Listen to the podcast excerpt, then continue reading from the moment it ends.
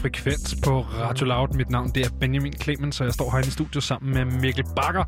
Og øh, vi har simpelthen glæden af at være dit musiske selskab inde i DAB-radioen de næste tre timer, hvor vi bare skal snakke og høre og en masse dejlig musik. Det er faktisk meget rigtigt summet op. Ja. Det er det, vi skal. Vi skal tale til dig, og så skal vi spille en masse musik. Ja. Og jeg har glædet mig vanvittigt meget, Benjamin. Ja, ja. det er også, det, altså det er, er sgu en dejlig chance, vil jeg sige. At stå og ævler musik, og så høre noget musik. Jeg kan godt lide musik, jeg ved ikke med dig. Øh, Pænt mærkeligt, hvis jeg siger, nej, det kan jeg ikke.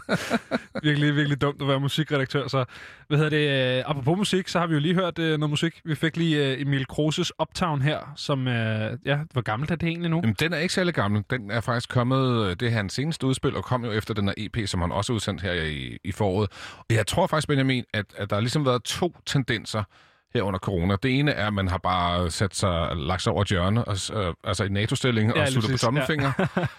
Eller det, som vi ser resultater af mere og mere nu, nemlig Ja. ja. folk har været super produktive. Ja. Vi havde faktisk et band øh, på besøg i går, Det havde vi. Run Away. lige præcis. Og de havde også brugt coronatiden til at lave øh, et helt album, som Ja. ja. de går i studiet med og begynder at indspille på torsdag. Ja, det, er jo så... I morgen. I ja, dag. i morgen. Det er i morgen. morgen, ja. ja det er morgen. Hold op. Uha. Taylor Swift fik også lige lavet en plade, fordi hun ikke var på tur. Ja, og, den, og jeg sad faktisk, øh, fordi jeg så, der var en... Øh, jeg kan godt lide musikvideoer. Ja. Ja. Øh, det er der mange som, sådan musiktyper, som ikke gør sig i. Der er rigtig mange af mine venner, som er pisselig glade med musikvideoer. Jeg synes, det er fantastisk at få det, det visuelle medie med os. Mm. Øh, og så så jeg lige, det havde jeg ikke opdaget, at der selvfølgelig er en musikvideo til Cardigan, øh, som nok Som er er, singlen, single, fra, ja. fra, fra pladen der, hvad det, den hedder? Folklore, hendes, ja. Øh, hendes seneste plade der. Øhm, at, at, den sad jeg lige så, og så var sådan, okay, kan jeg godt lide Taylor Swift nu? Eller sådan, hvad fanden, hvad, hvad sker der nu her? For jeg har, jeg har jo ikke nogensinde været Taylor Swift-fan. Det har Nej. faktisk på et tidspunkt været et definerende faktor af min personlighed, at jeg var ikke Taylor Swift-fan. Men Men det, ved, det, det, tror jeg var din måske. stedhed, der talte der, fordi Ja, hun er også. en sindssygt dygtig musiker. Ja, det er hun. Og ja. den er faktisk ret fed, den der cardigan. Den, Okay. øh, den, ja. Jeg har så ikke set videoen. Nej, videoen var meget hyggelig, men jeg snakker også mere bare om sangen. Altså, det er en ja. Fed sang. Øh, Det blev jeg sådan lidt... Øh, der kunne godt mærke, at jeg blev fanget lidt med bukserne ned. men, men er det ikke også en meget passende for en sang, der hedder Cardigan, at den skal være hyggelig? jo, jo. Det, Det tænker jeg. Den skal være meget hyggelig. Ja. Hvis, der, hvis en cardigan ikke er hyggelig, så er det en dårlig cardigan. det må være ligesom øh, sådan det bedømmende parameter for en cardigan. Jeg tror Nå, faktisk, jeg vil gå ind og bytte en cardigan sige, den Ja. er ikke hyggelig nok, den her. Den er, den er simpelthen ikke hyggelig. Jeg Og så forventer jeg, at butiksekspedienten siger, nej, naturligvis, det kan jeg godt se, det er en stor fejl. Her har du en ny med det samme. Hvad hedder det? Det skal jo, det skal jo faktisk handle lidt om, øh, om ikke, øh, ikke ny musik måske, men kommende musik. Ja. Fordi at, øh, vi har begge to taget øh, en sang med fra et, øh, et, en, et, et Vi har band. taget eller- fremtidsmusik med. Vi har taget fremtids future music. ja, øh, ej, øh, jeg, har, jeg vil starte. Øh, Jeg har taget øh, et band, som hedder The Front Bottoms med. Og øh, dem har jeg spillet på programmet før. Øh, der har jeg spillet det seneste single, som hedder Montgomery Forever, som er sådan, altså det her band, det er for mig lyden af den amerikanske Midwest. Altså det er så øh, American Pie-agtigt, øh, sådan lidt øh, skingert guitarmusik, øh, men på den bedste måde, for jeg elsker det virkelig. Jeg synes virkelig, det er godt, selvom jeg godt kan høre, at det burde være dårligt. Øhm, og, og, det, og det er sådan Hvorfor lidt, burde det være dårligt? Ja, men det ved jeg ikke. Der var et eller andet over det, som er sådan... Det er lige lidt for... Du ved, de der, sådan, den der strive af amerikanske dårlige teenage-komedier, der er sådan Road Trip, øh, American Pie, ja. hvad der ellers er i den der kategori af film, som kom i sådan nullerne-agtig. Altså Det- sådan en det- tømmermændsfilm, altså hvor man sådan tænker, at den er rigtig god, når jeg ligger og, Ja. og, skal pleje mig selv. Paul Blart Mall Cop, altså sådan noget lort, ikke? Ja. Øh, hvor at for mig der er det her, det er, sådan, det, det er den musiske pendant til det. Så det er musikkens svar på tømmermændsfilm. Ja, det tror jeg. Okay. Og så, så er der bare, altså det, jeg synes, det er et hyggeligt band. Jeg glæder mig til at, øh, at, at høre, hvad du har at sige til dem. Øh, så without further ado, så får du altså her øh, Twin Size Mattress fra The Front Bottoms.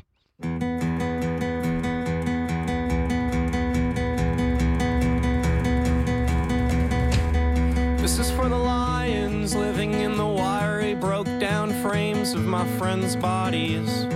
When the floodwater comes, it ain't gonna be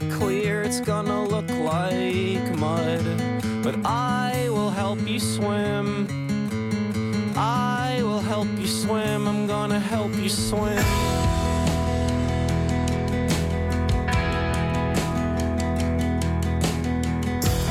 This is for the snakes and the people they bite, for the friends I've made, for the sleepless nights, for the warning signs I've completely ignored. There's an amount to take, reasons to take more. It's no big surprise you turned out this way closed their eyes and prayed you would change, and they cut your hair and sent you away. You stopped by my house the night you escaped with tears in my eyes. I begged you to stay. You said, Hey man, I love you, but no fucking sure that we could find something for you to do on stage. Maybe shake a tambourine, or when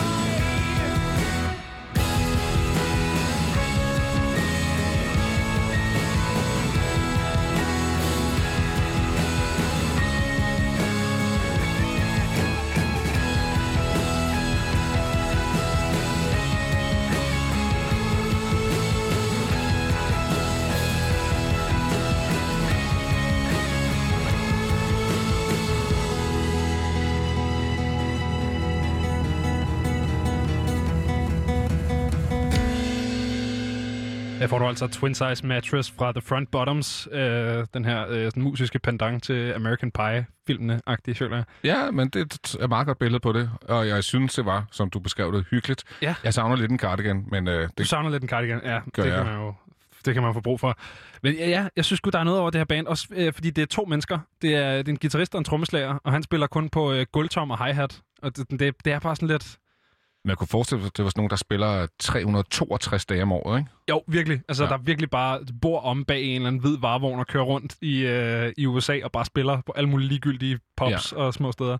Ja. Men hyggeligt er det. Ja. Øhm, og de er altså ude med, øhm, med en ny plade i august, slut august, 21. tror jeg det var. Øhm, så det kan man jo, hvis man synes, det her var hyggeligt, øh, glæde sig til. Og så kan man jo i øvrigt øh, dykke ned i, øh, de har udgivet ret mange plader efterhånden, så der er, der er noget, man kan høre. Øhm, der kommer endnu mere, og det var derfor, vi hørte det. Og den næste artist kan man virkelig også dykke ned i et bagkatalog, fordi øh, hun øh, har netop annonceret sit 15. Fem, fem, okay, 15. album. Ja, som i efter 14, før 16. Det er mange. Ja, lige præcis. Det er mange plader. Ja, men hun har også været i gang siden 80'erne. Hendes navn er Kylie Minogue, Kylie Minogue. og hun er jo Australiens største sangerinde, Ja. og måske også øh, en af de allerstørste øh, popprinsesser i hvert fald til tider. Hun har Hun annonceret... har haft sine sin sådan peaks, ikke? Jo, jo, der har været langt imellem, og, og, og på det sidste har der heller ikke været så meget. Men nu er hun vendt tilbage nærmest til rødderne, og når jeg siger rødderne, så er det jo den sådan helt spæde øh, pop, sådan elektronisk pop, der kommer ja. Der i starten af 80'erne. Hun var en del af den øh, popmaskine, der hed Stock Aiden Waterman, som bare sprøjtede hits ud, blandet med øh, The Only Way Is Up, var jeg ved at sige. Øh, Rick Astley var ja. Også en del af det der. øh, og i det hele taget var det bare sådan, det var tre producer, der er i navnet Stock Aiden and Waterman, Ja. Øh, som bare sådan, tog øh, artister ind og spyttede hits ud. Og Kylie var så på det der tidspunkt en af de her, som bare røg igennem den maskine. Ja. Hun nåede så at etablere sin egen karriere, det ved vi alle sammen, for hun er her stadigvæk. Ja, det var Og- der nogle andre, for eksempel Rick Astley, som ikke gjorde så meget. Ja, man kan godt sige, at hans karriere har været lidt kortere. Altså, Den hans, har i hvert fald været meget defineret af en sang. ja, ikke? hans greatest hits-plade er ikke så, så lang. Nej, det det er en sådan. single. Øh, men Kylie er klar med et album, og grunden til at sige, at hun vender tilbage til rødderne, det er fordi, at albummet kommer til at hedde Disco. Go. Og det kommer altså først i november måned. Ja. Så hvorfor tale om det nu? Jamen, det er fordi, der er, en, er der ikke lige kommet en single? Jo, der er der. Og den tænker jeg, vi skal høre. Den hedder Say Something.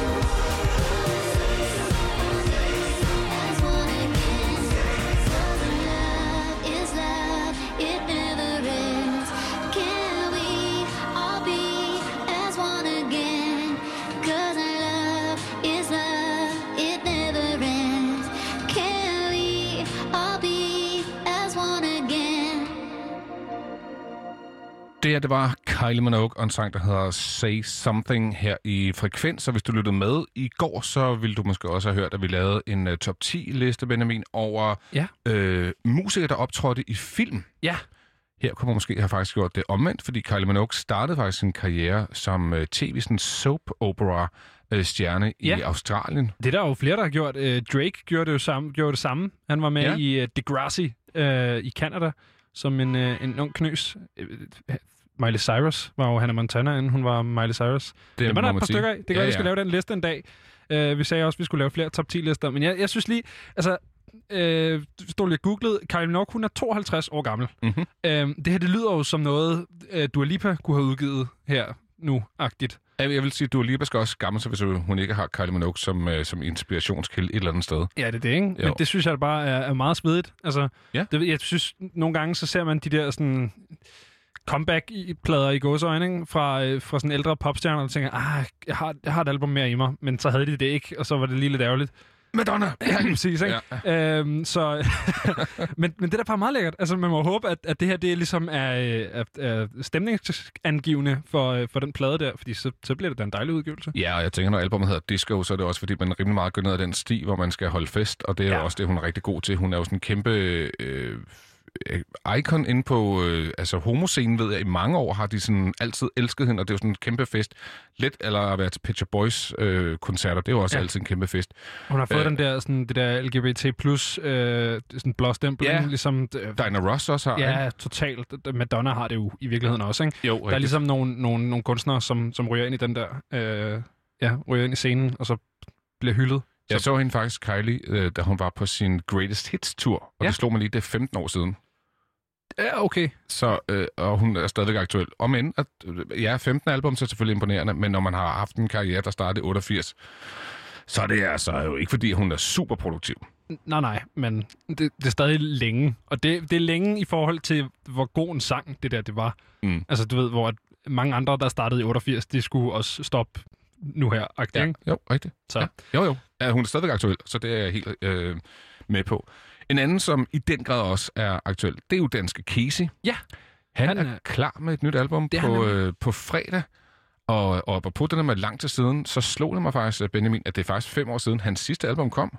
Jamen, det er det. Han, han er jo i virkeligheden ikke super aktiv. Altså, det- man får lidt features, føler jeg. Mhm. Ja, Øh, og han havde også en sang med, var det Hennedop, øh, der hed Tilbage. som vi skal høre om et øjeblik. Ja, lige præcis. Øhm, men ja, udover det, så, så er det jo ikke fordi, at man sådan vælter sig i Casey. Men jeg føler hele tiden, at han er aktuel i forbindelse med Gilly eller øh, nogle af de andre, men, men det er rigtigt, der går lang tid mellem hans sådan, egen øh, udgivelse. Derfor er det også interessant, at der nu kommer et album.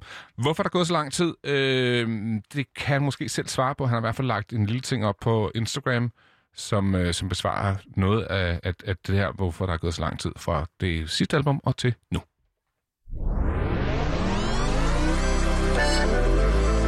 Jeg havde brug for at komme lidt væk. Brug for at mærke musikken blive skabt uden et pres for deadlines. Brug for at mærke efter, hvad der egentlig betød noget.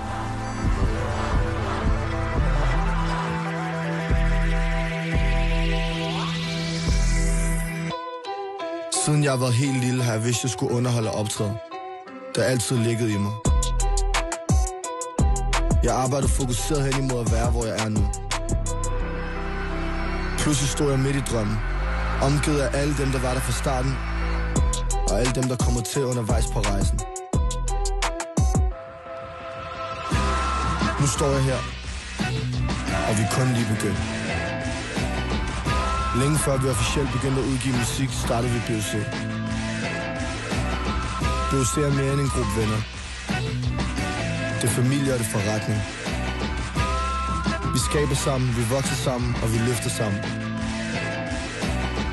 BOC stopper aldrig. BO4L. Ja, han nævner faktisk albumtitlen her til allersidst, hvor han siger BO4L. Ja. Og mere ved vi ikke andet, end jeg tænker, at det har en reference til hans crew, som er jo det der BOC. Ja, Bomborgs Centrum der med Benny James, og hvem var det ellers, der var med der? Er med, det er jo stadig aktuelt. Ja, det tænker jeg. Ja.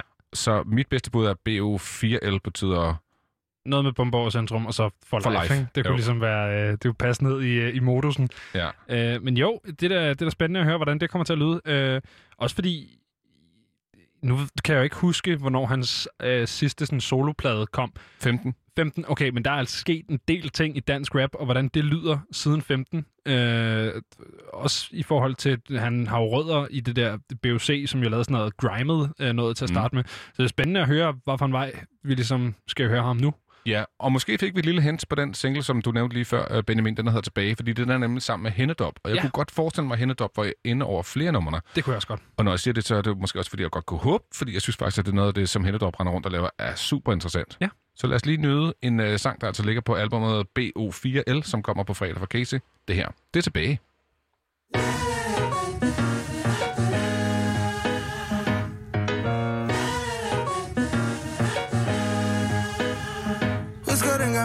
Sagde, at jeg en dag Du ser tilbage med et smil. I meget hvad der var galt, fandt jeg ud af, ikke en plan for det. Jeg kan mærke, det bliver en god dag Ud af sengen har velsignelse og modtag Selv hvis de kæmper mod det som en modhag Er jeg ikke bygget til at tabe Der løber vinder i min blodbane Og jeg kan fortælle dig, lærte det, jeg blev ældre hvad jeg har lyst til at gøre det for mig selv først. Og jeg kan ikke ændre, skal alt for dem jeg elsker. Hvis de vil dig godt, så husk at holde dem tættere Vi er stadig på den samme ting, ingen tid til forandring. Penge kommer i samling, kan huske at vi skulle samle ind De dage de er så langt, det kommer ikke til at savne dem. Jeg lader dig lukke guld ud selv, da jeg tog rav Åh oh, mine dage, åh oh, mine dage. Jeg har været nede, jeg har prøvet at tabe. Jer Det var den gang, det var bare en fase. Se mig nu, jeg op, og jeg går aldrig tilbage. Husker dengang min mor sagde, at jeg en dag vil se tilbage med et smil. I meget hvad der var galt, fandt jeg ud af, ikke en plan for det ikke. Og se mig nu, jeg er alt lige hvor jeg vil være.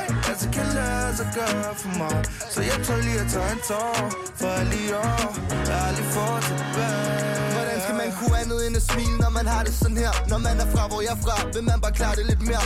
Man kan ikke bare snakke, snakke og bede til ting sker. Det er hårdt arbejde, kan alt i at være dedikeret ey. Og jeg har lagt de timer ind. Ingen falsk energi, der kan snige sig ind. Dedikeret og fokuseret jeg på en ninja ting. Jeg kunne sikkert fange en flue bare med nogle spisepinde Ofte imiteret, aldrig duplikeret. Vigtigt for kulturen, jeg er så kultiveret. Tak for i år, hvor vi får tusind mere. Vent og se, hvad nu der sker. Bygger større end før, det kan ikke være slutte her. Nej, åh mine dage, åh mine dage Jeg har været død, jeg har prøvet at tabe jer Det var dengang, det var bare en fase Se mig nu, jeg op, og jeg går aldrig tilbage Husker dengang min mor sagde, at jeg en dag vil se tilbage med et smil. I meget hvad der var galt, fandt jeg ud af, At ikke en plan for det ikke. Og se mig nu, jeg er ej, lige hvor jeg vil være. Altså kan lade sig altså gøre for mig. Så jeg tror lige at tage en tår, for alle i år, jeg aldrig får tilbage.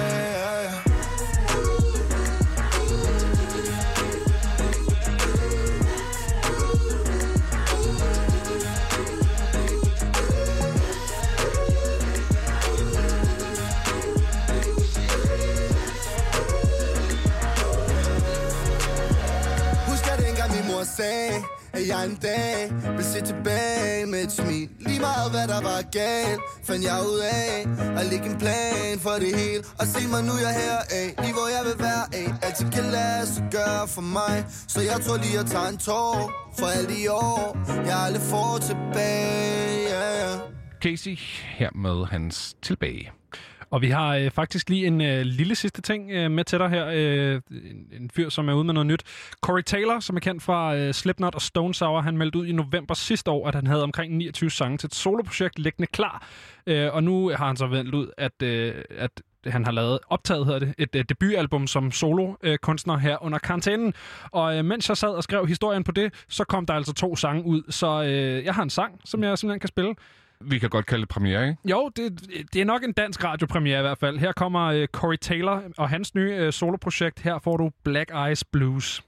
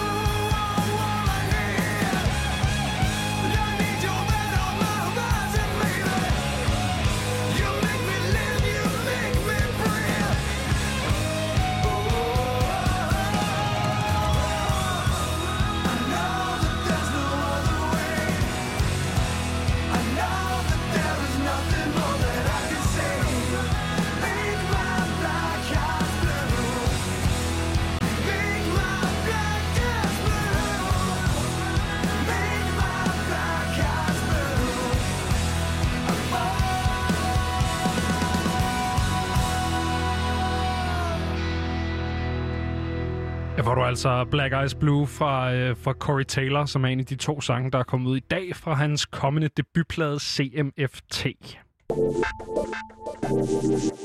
Nu skal der møde Sim. Hun er altså en af de her mange nye øh, danske ansigter på øh, den danske rap-scene. Og øh, hun kiggede forbi øh, Frekvens for nylig, hvor du, øh, Benjamin, jo var værter sammen med øh, Christian Henry Links. Det var jeg. Det er jo dit første radiointerview, Ja. som vi har æren af at, at have dig i studiet. Og din debutsingle kom i fredags. Hvordan øh, føles det at være Sim lige nu? Jamen, det føles godt. Det føles også lidt underligt, og lige pludselig, det man har gået og arbejdet på, lige pludselig kan alle høre det, og alle kan have en mening om det. Heldigvis har det været meget positivt, men sådan, det er fedt. Og ja, jeg glæder mig bare til sådan, at det bliver spredt, og folk kommer til at høre det, og hvad folk synes om det, og ja. Nu kommer der et meget bredt spørgsmål, men, øh, men sådan, hvem er Sim, og hvor, hvor kommer det der navn fra? Jamen, navnet Sim er egentlig bare et navn, vi lidt fandt på, fordi jeg skulle have et kunstnernavn. Og så synes, vi, synes jeg, det lidt lød fedt. Så øh, ja, og Det- hvem er jeg? Jeg er jo, jeg er jo mig. det er et mærkeligt spørgsmål at få, fordi sådan, ja. Jamen i forhold til dit, øh, sådan, hvordan, øh, hvordan angriber du, øh, når du ligesom skal, skal skrive din musik og være Sim? Hvordan, øh, hvem er det? Er det en karakter, du tager ned, eller er det meget Nej, sådan dig selv? overhovedet ikke. Det er meget altså en til en virkelighedstro. Øh, tro. altså når vi går i studiet, så er det meget, der kommer et beat på, sidder og viber til det, og så skriver lige sådan, hvad der falder ind ind. Fordi- Og ja, Jamen, for man kan jo sige, Sim er jo ikke dit borgerlige navn. Men hvordan, finder, hvordan vælger man ligesom et, et navn, som skal være den, eller som ligesom skal være markatet på den lyd og den karriere og den drøm, man har? jamen det er også en sindssygt underlig ting, fordi sådan, alt er jo mærkeligt, når man først hører det. Og mig og min manager, vi var sådan lang tid, okay, men det skal være et eller andet, der lyder fedt, ikke for langt, et eller andet, som der ikke er andre, der hedder. Og så blev det til Sim, og så var vi sådan, det lyder egentlig meget fedt. Og så jo mere man siger det, og jo mere man ligesom, altså, bliver det, så bliver det jo bare naturligt. Og så bliver, altså, så er det bare sådan, nå ja, men jeg er jo Sim, altså, og min musik, det er Sim, og det er fucking fedt. Altså sådan, Enig? Men det, er, men det er jo stadig S-Z-I-M. Ja, Kan du, er der, Så er der, ikke ligesom Sims 3. det er ikke ligesom Nej, det er Sims ikke 3 ligesom eller Sims 4. Uh, har, du, du har, er du, har du spillet Sims? Meget. Okay, Ja. er, er der nogen inspiration derfra? Nej. Noodle. Ja. Lad os sådan SimCity-ting. Ej, øhm, Og der må være en eller anden... Altså, hvordan vælger man det her navn? er det- jamen, hvordan vælte vi det? Hva, hvad, var der andre navne for inden, som I valgte fra? Altså, hvordan er, har det været en rejse? Eller var det bare sådan... Sim, der var den. Jeg tror... Uha, hvordan fanden var det, det var? Jeg tror, vi snakkede om noget med sådan kvinde-rap-navne. Det var altid noget med Miss, et eller andet tit, Ja. ja. noget Miss Elliot, bla bla bla. Og så sådan, okay, Miss, og så var det Sim. Åh, som i omvendt. Ah. Ja, lige præcis. Okay. Jeg tror, jeg mener faktisk, det var sådan, vi ligesom kom derover af. Og så...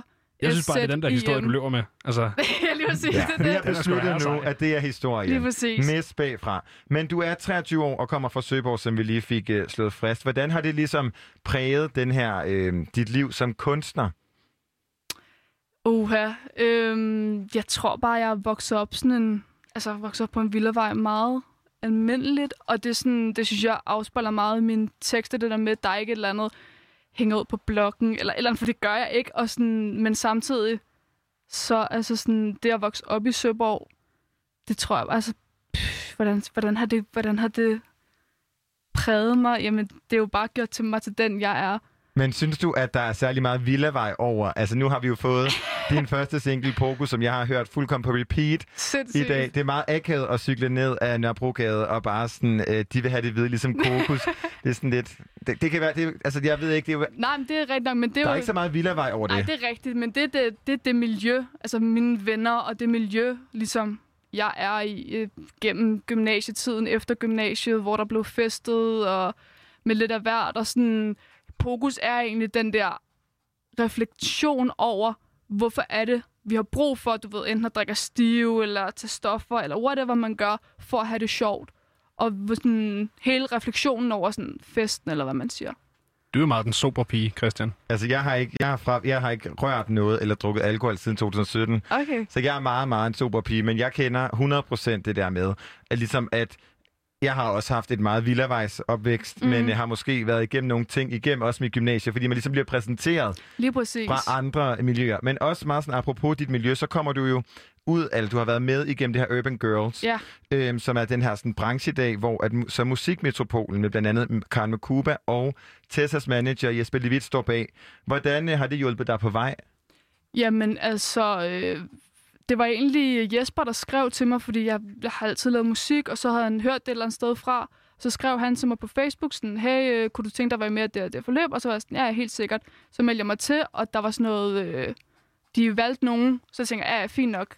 Så ved jeg, jeg kommer sikkert ikke med. Den er altid, den var her.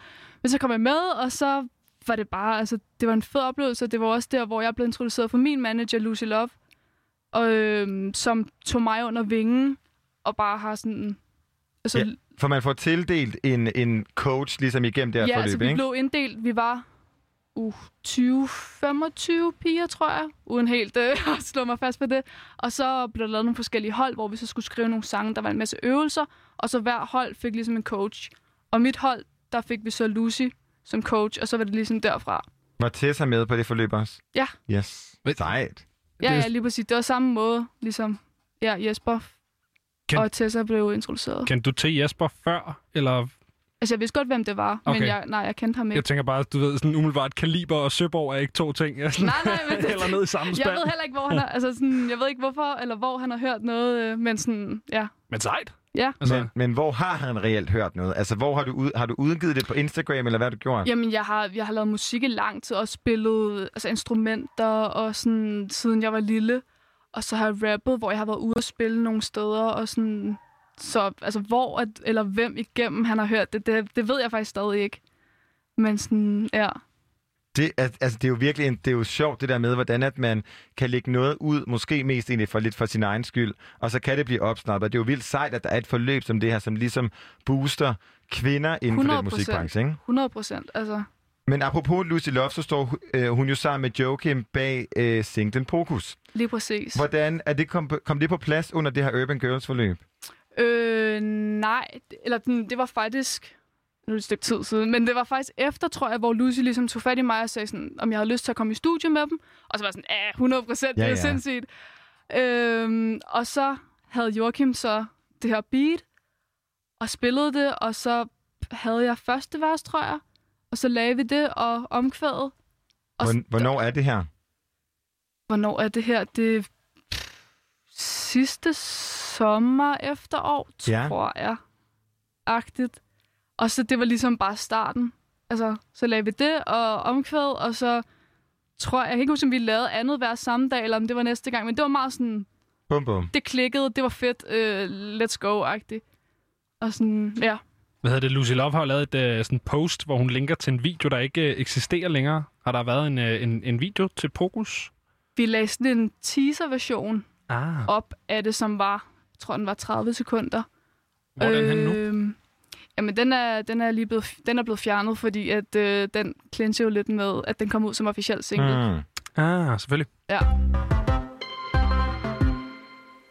Men det er jo det her nummer, som vi har snakket om, som ligesom er din første debutsingle, og øh, som udkom i fredags. Ja. Og øh, omkvædet er jo sygt catchy. Og jeg bliver nødt til at høre, hvem går den her sang ud til? Hvem går den ud til? Jamen, den går vel ud til alle, der får noget ud af den. Jeg ved det ikke. Men det er Øhm, mere, hvad, er det, hvad er det for en øh, følelse, oplevelse, person, du prøver ligesom at sætte ord på? Jamen, følelse og oplevelse, det er altså min egen oplevelse, og meget igen en, altså en spejling af min vennegruppe, mig selv, øh, ja, alle dem, jeg hænger med, jeg hang med på det tidspunkt, jeg skrev med. Altså sådan, og det er ikke sådan, der var ikke noget vildt, eller sådan noget, der tog overhånd, men det var bare sådan en... Det fyldte for meget, eller hvad? Ja, på et tidspunkt gjorde det, og det var bare sådan lidt en kultur, at man ikke kunne have det sjovt, og man ikke kunne hygge sig, uden at skulle være buset, eller være helt væk på et eller andet. Og sådan, hvor det ligesom bare fik mig til at tænke på, sådan, men hvorfor er det, det er sådan, og nogle gange tænke, skete der nogle ting, hvor det sådan, okay, men det var jo ikke sjovt, men hvor det var sådan, åh, det er for grineren, øh, hvor det sådan, ja. Men er det en opsang, eller hvad? Altså, er det sådan... Nej, det er ikke sådan en say no to drugs kid. Nej, nej. Øh, men sådan, det er bare en... en ja, en, altså, fordi det er jo en festsang, vil jeg mene. Altså, den, den kan jo sættes på til en fest, 100. øh, og så handler den om, du ved, hvorfor man gør de ting, man gør til en fest. Så det er sådan... Jeg synes, det er en sang, der kan lidt af hvert, på den måde, at man kan sådan... Den er, den er på, og man kan feste til den, men samtidig, hvis man lytter til teksten, er der også nogle ting at tænke over. Hvilket jeg synes er sindssygt fedt. Altså sådan, Men hvad betyder... Altså, der er jo meget billedsprog i, øh, ja. I din musik, og det synes jeg virkelig er noget af sådan... Øh, vi snakkede også om det i går, Becca og jeg, da vi sendte frekvens, det her med ligesom...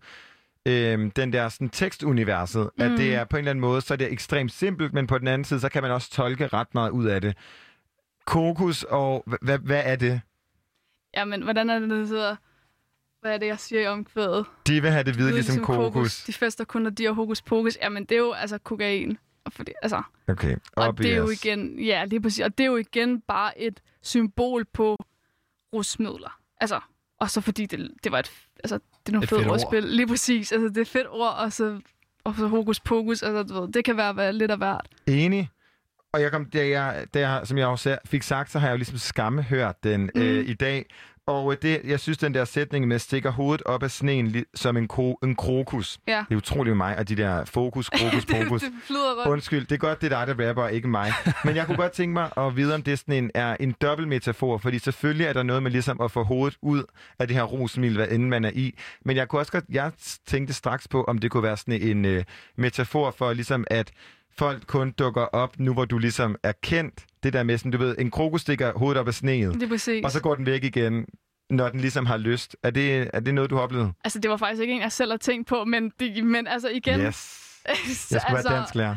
tekster og lyrik, det, det, er jo, det, er jo, altså, det er jo modtageren, der ligesom bestemmer, hvad det handler om på en eller anden måde, fordi at du fortolker det, som du fortolker det, og det er den rigtige måde for dig. Altså sådan... Så det, altså... Hvis du synes, den betyder det, så er det bare det, den betyder. Altså sådan helt nede på jorden, hvordan er den blevet modtaget, singlen? Altså sådan, hvad siger folk? Øh, er der Jeg god synes, folk stemning? har været rigtig søde. Der er mange, der har skrevet om det er fedt og delt. Øh, ja, Instagram, Facebook, alle steder. Sådan nogle der. Uh, så sådan, jeg synes, folk har været rigtig søde, og sådan, man kan jo også se, hvor mange gange bliver lyttet til. Og altså, ja, jeg synes, det er positivt. Vi har jo snakket kort om de her sådan, maskinerne bag det her med, ligesom med, med Lucy Love og med Joachim, som har har hjulpet, eller ikke hjulpet, men ligesom har været med til at være maskine Mm. bag det her nummer. Og øh, da jeg ligesom øh, researchede på dig, der læste jeg, at du som seksårig fik en guitar i følelsesgave. Ja. Hvor er den guitar hen nu, både øh, fysisk og måske også i, sådan, i, i det her nummer? Jamen, altså, fysisk, der er den hjemme på mit værelse. Du har den stadig? Ja, ja, den har jeg stadigvæk. Den lyder stadig godt. Øhm, og altså sådan, det at spille instrumenter giver jo en anden sådan, forståelse af musik. Jeg har også haft musik på A-niveau i gymnasiet med noder og hele muligheden. Øhm, så om, altså, ja, det er ikke fordi, jeg spiller sådan min egen musik på instrumenter, men nu lagde jeg lige en på Insta- øh, ud på Instagram her forleden dag, hvor jeg så spiller det der riff fra Pokus, og så rapper over, fordi at det synes vi kunne være fedt. Ja. Øhm, ja. Så det er jo, igen, det er en del af mig at kunne spille guitar, og ja. Har du, har du været ude at spille live som sim, eller øh, er det... Øhm, ja, en enkelt gang, det var på øh, stadens fødselsdag sidste Ja. år, hvor at øh, Joachim, han havde DJ-sæt, og så spillede jeg faktisk Pokus øh, Okay. lige et enkelt nummer der. Og så øh, forhåbentlig, når vi får lov til at komme ud igen. Har jeg noget planlagt sådan ud øh, i forhold til releasen af det her? Øh, ikke umiddelbart, fordi det hele er jo lidt på standby. Ja. Øh, på grund af corona. Så altså sådan, jeg håber bare snart, at det åbner op, så vi kan... Altså, så der kommer koncerter igen. Jeg kan komme ud og spille, folk kan komme ud og høre det. Og...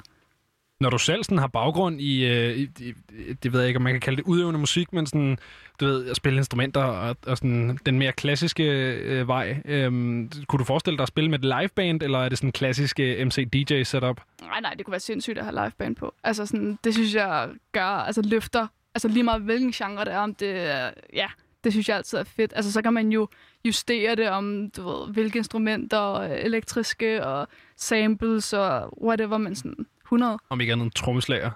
Ja, jamen det er det. Altså 100, det er for fedt. Det kunne også være sejt med sådan en stryger, som ligesom Jamen, øh, altså- lå oveni, ikke? Stor orkestral opsætning. Altså, sådan noget der, altså det, det er for fedt. Vi har jo snakket lidt om uh, Urban Girls og, og Lucy Love og alle de mennesker, du mødte der igennem. Og man kan jo ikke på den vej undgå, der snakkede vi også om Tessa. Mm. Og man kan ligesom ikke Som undgå... udgiver nyt i morgen. Mm. Uhu. Spændende. Ja, ja, ja, ja. Men man kan jo ikke undgå ligesom at, at tale om det her med, og måske selvom at jeg som et køn øh, kæmper er træt af at snakke om køn, så kan man jo ikke undgå at snakke om det her med, sådan, med kvinder og at være rapper. Og er det nogle, hvad har du gjort der er tanker om ligesom at gå ind i den musikgenre? Ikke så meget, faktisk. Nej. Altså, det, jeg har rappet i lang tid efterhånden, så det er sådan... Og jeg har ikke rappet for nogen skyld. Altså, sådan, jeg har altid bare gjort det for min egen skyld, fordi jeg synes, det var fedt. Og så fandt jeg ud af, sådan, okay, det kan du godt finde ud af. Øhm, så det er egentlig bare, jeg synes, det er for fedt. Altså, sådan, jo flere piger, der laver rap, hip-hop, altså sådan alle genrer, jo federe, fordi sådan, der kommer bare flere vinkler på tingene jo. Men, hvorfor, men det er jo sjovt det der med, at man kan jo sige, at øh, kvinder og rap har jo et eller andet sted har måske altid fandtes, men har inden for de seneste år ligesom vundet rigtig meget frem. Mm. Men noget, som til gengæld så også har vundet frem, det er, at hver gang der kommer en ny kvinde på øh, rap-scenen, så skal man hip-hop-scenen. Vil man sige hip-hop-scenen? Ja, for rap er ikke en genre, det er en Tak. vokalteknik. Hip-hop-scenen. der var lige min musiklærer, Benjamin Clemens, ikke? Jo, tak. Men, ikke øh, men der, I bliver ligesom altid sammenlignet med hinanden. Jeg glemmer Ja. aldrig, da Tessa kom ud med sit vers på Suspekt, hvor at der ligesom var meget hurtigt, folk var ude og sige, at hun er den nye Nicki Minaj. Ja, ikke? ja. Øhm, Det det her lyder også meget som hinanden jo, eller overhovedet ikke. Præcis. Men øhm, er det noget, som sådan har ramt dig nu? Er du blevet sammenlignet med nogen? Ja, altså, jeg tror, det er meget naturligt, at folk sammenligner med, hvad der er ude lige nu. Så selvfølgelig sammenligner de med Tessa. Og det er jo igen en naturlig ting, men det er fint. Altså for mig, Tessa, du ved, jeg synes, Tessa er for fed. Altså sådan, jeg synes virkelig, hun er altså, sindssyg. Og vi er bare to forskellige personer. Vi laver to forskellige slags musik, så sådan, det giver, altså i mit hoved giver det ikke mening at sammenligne nogen, bare fordi, at de er samme køn. Altså sådan, så altså, det er jo også det, det, er også det når folk, altså der er jo mange, mange der har spurgt mig, sådan, altså også før ligesom selv udgave, og dem der vidste, jeg lavede musik, nå okay, hvad synes du så om Tessa? Og jeg bare sådan, hun er fed, altså, sådan, Ja. og folk har været sådan, åh, du ved, folk har ligesom forventet, at jeg har noget imod hende, Ja. og sådan, fordi det er den klassiske, at Ah, hun er piger skal konkurrere. Ja. Ja. Præcis, nemlig at, piger, at kvinder skal konkurrere, og det er jo ret sjovt det der med, øh, det anden gang, jeg nævner det på øh, to dage, men Nicoline, den også øh, danske rapper, hun har udgivet Gourmet, hvor hun siger, jeg er ikke den bedste danske kvindelige rapper, jeg er den bedste, bedste danske rapper, hvor det der med, det er måske en stor slag, men, men det er stadigvæk, det handler om det der med ligesom at sige, prøv at lade være med at bedømme mig ud på mit Lige køn, præcis. bedømme mig på, hvad jeg kan, ikke? Lige præcis. Og øh, jeg synes, altså man kan jo sige, øh, modsat måske meget af det, vi ellers ser på den, jeg synes, jeg synes virkelig, vi har en talentfuld musikscene herhjemme, men det er jo også meget eksplicit, det du synger om. Altså på mm. en eller anden måde, man kan sige, at øh, øh, sådan fester, og altså det er måske noget, vi mere har hørt fra mændene. Ja. Og øh, hvordan tror du, altså hvad, hvilke sider kan vi glæde os til at se? For jeg glæder mig jo sindssygt meget til ligesom at folde Sim ud som kunstner over forhåbentlig den nærmeste fremtid. Ja. Men hvad kommer vi til at se øh, de næste måske 2, 3, 4, 5, 6, 7, 8 numre? Jamen, det, I kommer jo til at høre flere sider af Sim. Og ligesom... Altså, mine, mine tekster, min sang, det er meget sådan altså, tankebaseret. Altså, det er sjældent sådan, om det handler om kærlighed, bum, færdig. Det er meget sådan situationer eller følelser og tanker og sådan... Men der, der kommer lidt forskelligt. Det, det er nogle fede numre, lover jeg. Hvornår kommer det næste? Det er inden for øh, nærmeste fremtid, Okay. kan jeg sige. Kæmpe politikersvar. Ja, ja. Nærmeste fremtid er meget, meget udefineret. Ja, lige men øh, hvis vi ligesom Udefineret. Skal... Udefineret. Nej, men hvis vi ligesom på en eller anden måde... Jeg prøver jo virkelig at grave nu, Mm, ikke? ja, ja. Og øh, hvis man er, Gravløs. hvis man var lytter og var her fysisk, så kunne man se, at Sim står og smiler. Meget sådan roligt, fordi hun ved godt, at du kommer ikke til at sige noget, du ikke må sige. Så jeg prøver ligesom at finde en anden måde nu at komme ind på det her. Ja. Det vi så måske kan... Altså, hvem inspirerer dig af andre etablerede kunstnere i forhold til, hvad vi kommer til ligesom at høre i din lyd? Uh ja. Øhm, ja. Øhm, jeg bliver inspireret af alt, hvad jeg hører. Altså sådan, jeg har ikke sådan en eller anden, man hende eller ham synes jeg er fed, og det er ligesom der, jeg finder min inspiration. Jeg hører rigtig meget forskellig musik. Hører rigtig meget øh, Age, Stormzy, Burner Boy, Ketunata. Altså meget sådan... Og hører også altså, gammel soul og blues og al mulig musik. Og altså, hvad der inspirerer mig, det er sådan... Hvis der bliver sagt en sætning i en sang, for eksempel, hvor de lige rammer et eller andet, så tænker jeg sådan, det er fedt det der, og så giver det en følelse ind i mig, Mm. og så kan jeg for eksempel skrive videre på den følelse, det har givet mig. Hvis du skulle vælge sådan en drømmefeature, altså sådan en, du bare synes skulle være herregrineren og lave musik med, hvem skulle det så være? Jamen, jeg tror altså sådan, efter øh, det nye, han udgav, så tænker jeg, at det kunne være, altså, det kunne være sindssygt Kid. Hvorfor Kjert? Fordi han er bare sådan, han er jo en, altså, han er jo en legende. Altså hele den måde, han lagde det ned på dengang, og så den måde, han er kommet tilbage på, ligesom nye vibes, øh, altså stadig, altså holder sig aktuel med det nye musik, han har udgivet, og sådan, ja. Har, du så- været, har du været med hele Kid-vejen? Men altså, lidt på siden, jeg har aldrig været stor Kid-fan, øh, men det nye, han udgav, det var virkelig sådan, okay, det, det er fedt det her. Og sådan, det er bare en vibe, som jeg synes er fed. Og tænker, det kunne være grinerne at lave et nummer for den. Det er nok ikke så umuligt. Forhåbentlig ikke. Altså, Det, er, det er lige om lidt, Ja. når du lige pludselig har, øh, har nummer et singlen. Jeg vil sige uh, tusind tak, fordi du gad at svinge forbi. Det var Jamen, skide hyggeligt at snakke med dig. Kom nu bliv du så kedelig, for vi skal bare vide En, ny dag, i morgen nye tider Vi kun nogle i dag, og livet det går videre Det er nye dag, i morgen nye tider Lad være, kom og snak, hvis du ved, at du er fucket op Kald en spade for en spade, skik mig dobbelt op De siger, det er improvisering, men det er dobbelt op Topper lige en tår af med dobbelt op De vil gerne tage højder, men de dykker seriøs, men jeg hygger bare. Mixer i en klar kop, liner nogle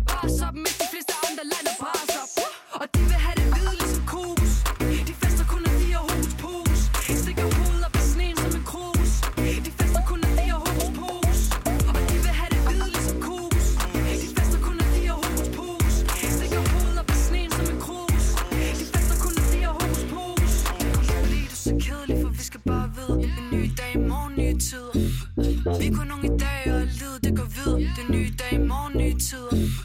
Ved vi unge dumme, er det grund nok til det? Festen slutter selv, hvis du ikke vil stå ved det. Alting er for grinerne til verden kommer tæt på Og vi skal bare vide, at der skal tjep på Alt er bare det samme, for det hele blev rutine Stadig smagen for i går, jeg har brug for en ny kusin. Det hele smager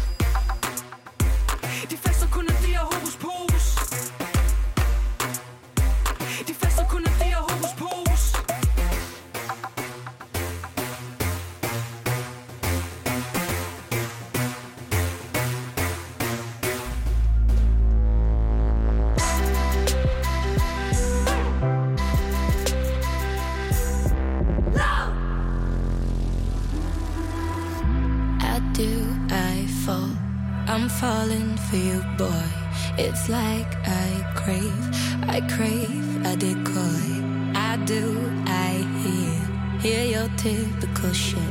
You let me in, only to dismiss.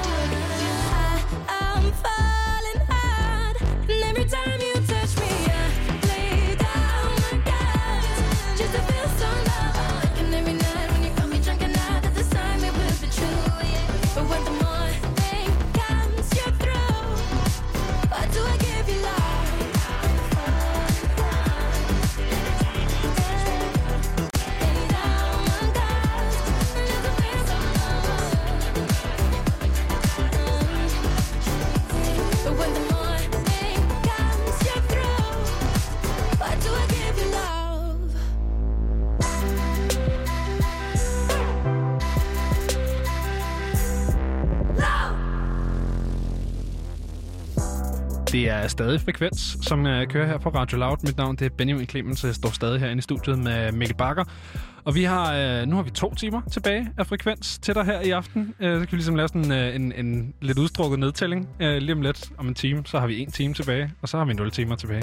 Indtil vi kommer er tilbage i igen morgen. Ja, ja, ja. Ja, ja, ja, ja. Der er altid Så frekvens. øh, der er altid øh, noget frekvens at se frem til. Øh, her efter nyhederne, der fik du øh, med det nummer, som hedder Hit and Run. Og hende øh, snakkede vi med. Det var Mhm. mig og Christian, mener jeg. Øh, det vil være et stykke tid siden. Men, Ja. øh, men jeg er sikker på, at det er til at opstøve, hvis man øh, synes, man kunne tænke sig at høre det på, øh, på podcast. Ja, vi kan jo bare lige for en god ordens skyld sige, at uh, alle programmer her på uh, Radio Loud, hvis man ikke lige fanger dem live, så kan man jo altid fange dem på podcast. Øh, som regel der, hvor man henter sin egen, eller også inde i vores uh, glimrende lille Radio Loud-app, som man Ja. finder i sin ja, App Store eller Google Eller Play. Google eller. Play, ja, lige præcis. Ja. Ja.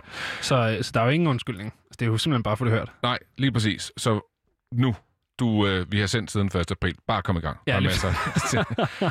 Benjamin, øh, jeg ved, at øh, i forbindelse med, øh, at, øh, at urban-genren blev sådan lidt, åh, den skal have et nyt navn, Ja. ja. så begyndte du at kalde den for Flemming. Ja, den hedder Flemming nu. Ja, og det synes jeg, altså i mange der bedre, synes jeg, det er det bedste navn. Det kom lidt af en, øh, en gang, hvor at vi skulle lave sådan noget, øh, noget, noget, sådan noget skoleteater. Jeg tror, jeg har gået i hvad, sådan noget 4. 5. klasse eller sådan noget. Ja. Øh, så, så skulle vi finde ud af, hvad den der skide forestilling skulle hedde. Øhm, så var der en, der bare råbte ud ned fra bunden af klassen, Holger. Så det hedder den? Øh, det, det ved jeg ikke. Jeg kan ikke huske, om den hedder. Jeg kan huske, Holger var i top 3, men jeg kan ikke huske, om den med hed Holger. Øh, men det korte og lange er, jeg synes, der er noget, noget svedigt i, øh, hvad skal det her, som ikke er en person hed, og så bare et eller andet dansk drengenavn, som er sådan lige lidt old school. Det synes jeg, har, der er noget flavor over det, som jeg godt kan lide. Og så tænker jeg Flemming. Øhm, Ja, men Flemming er også et udmærket bud, som sagt. Det er dejligt neutralt, ikke? Jo, ja, det, det er måske lidt maskulint, hvis man skal sige noget. Ja, hvis man skulle sige noget. Men det ved jeg ikke, når jeg tænker øh, Flemming, så tænker jeg Flemming Bamse. Og det er jo meget Ah, hyggeligt. Altså, okay. der er jo ligesom ikke, der, jeg tænker ikke, der er mange, der render rundt og er sure på, på, på Flemming Bamse. Jeg tænker, Snudens far, Flemming Kvist Møller. Okay. Snuden, kan du huske Snuden? Nej, det, jeg synes, der ringer en eller anden klokke ind i mit hoved, men Det er sådan en huske, lille at- lysrød tegnet ting, som har meget lang snude der i navnet. Ja. Ja. Nå, øh, vi stikker lidt af, fordi det, jeg faktisk ville spørge ind til, det var... Øhm, en ting er, at Urban ikke skal hedde Urban længere, men det er, fordi den, det, det politisk er ukorrekt. Ja. Men der er jo også en snak, som går på rap, og hvad Ja. ja. rap egentlig er, fordi i dag er rap måske mere pop, end det er rap. og så er rap. Det er, jo, det er jo det, jeg faktisk har sagt øh, mange gange på det her program. Jeg har... Øh, Jeg går lige over dør i hjørnet, er det okay? ja, det er fint. Så står jeg bare her og snakker. Hvad hedder det? Øh, nej, jeg har jo øh, flere gange på det her program sagt, at øh, rap er ikke en musikgenre. Rap, det er en vokalteknik. Ja. Øh, på sam- du, du vil jo heller aldrig kalde det sang. Så skal vi høre noget sang. Her er Grammy'en for sang. Det, det er der ikke. Altså, det vil man aldrig gøre. Så, så det er noget mærkeligt noget at dele op på den måde. Også fordi, at hiphoppen har udviklet sig så meget siden dens fødsel engang i slut 70'erne, at, øh, at den er fuldstændig umulig at sætte, der er lidt, altså, at pinpointe nogle forskellige ting. Og øh, det er jeg ikke den eneste, der synes. Øh, der er en, øh, en, en vis herre med måske lidt mere pondus, øh, sådan internationalt i hvert fald, end, end jeg selv lige står og ligger inde med. Øh, en fyr, der hedder Logic, øh, som har udtalt sig om, øh, om det her med sådan subgenre, og øh, sådan helt specifikt møntet på, øh, hvordan man øh, opdeler det i forhold til Grammys'ne øh, og, og hiphop. I mean, that's another thing that, that really makes me sad is me, Tyler the Creator, Cardi B, uh, I don't know, Polo G, Doja Cat, fucking, we should not be in the same category at the Grammys. I really believe that. That doesn't mean that any one of us is superior or less than than the other person. It means we all make different music, though. Mm. We make different music, but they just put us all together. Oh, hip hop or whatever the case may be. It's like, yo, that's that's bullshit. I'm just a little upset that rock and fucking roll has rock and roll, indie rock, grunge rock, shoegazing, this, this, all these fucking subgenres, and then it's low key like, oh, y'all just want to put the niggas together? Like, I'm just gonna be real. Like, that's all it is. Like, you're just gonna put us together, and you're not gonna fucking accept that we also have our subgenres within this. In this, I mean, shit. Look at fucking techno, EDM. Uh, there's even in electronic music. There's so many different subgenres, and I don't believe that we are listed the way that we should be. You know what I mean? Because each of those artists are unique and in their own own own lane, which I think is really cool. It's just not fair. Ja, her fik du altså rapperen Logic, som snakker lidt om, hvordan man, øh, hvordan man kategoriserer hiphop øh, sådan helt specifikt møntet på, på Grammys'ene i, i USA. Og jeg synes han har en pointe. Jeg synes, han har en, en, en meget interessant pointe, fordi at hiphoppen er jo på relativt, øh, det ved jeg ikke, øh, er på få år, synes jeg, øh, gået fra at være sådan en ham drengen, der står lidt uden for døren, og sådan ikke helt kan finde ud af, om han passer ind til at være ham, der bare, du ved, ruler hele klasselokalet, ikke? Mm. Øhm, fordi at popmusik nu er jo hiphop, eller har i hvert fald elementer af det, og har haft det i, i øvrigt i nogle, i nogle år, ikke? Altså, det er jo lige før sådan helt tilbage fra sådan noget NSYNC Backstreet Boys, kan du finde hip-hop flavors, i hvert fald i produktionen, eller i stylingen, eller du ved. Så, Ja, og det så havde man også en meget. lang periode, hvor man fik en rapper ind over. Sådan lige en lavet en feature, ikke? Ja, lige præcis. Altså, ja, jo, ja. øh, første gang Kendrick Lamar faktisk har øh, nummer et i USA, det er jo sammen med øh, Taylor Swift. ja, alle.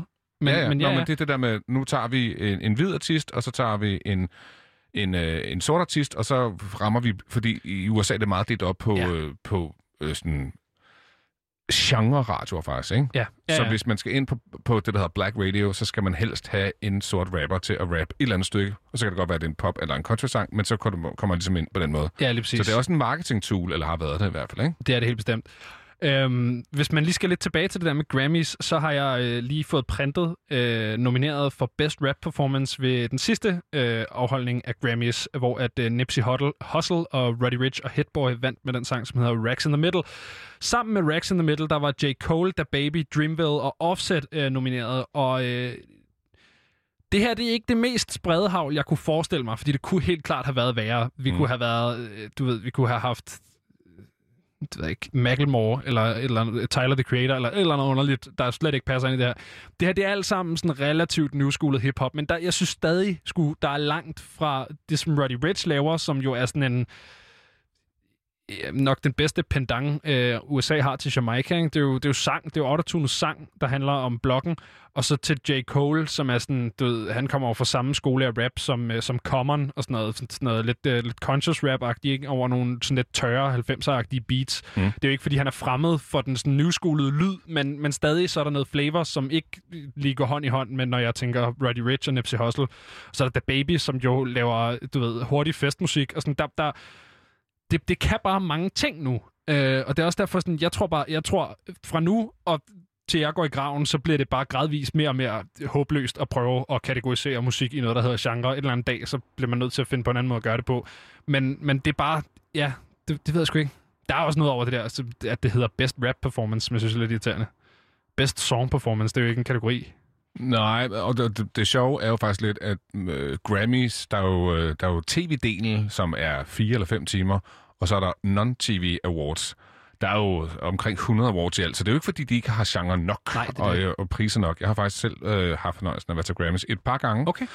Øhm, og der, altså, de har jo Grammys for Best Liner Notes, den gang man udgav CD'er, altså den, der havde skrevet de bedste ting ind i sådan en genudgivelse, de kunne nominere og sådan noget. Så, så altså, Det er det. de har genre nok, hvis de ville. Ja. Spørgsmålet er, mm, jeg synes, det er svært, fordi jeg kan godt forstå, hvor Logic vil hen, og han siger, rap fylder så meget, og er så mange forskellige ting i dag, at det bør have mere end én Ja. genre, eller én øh, kategori.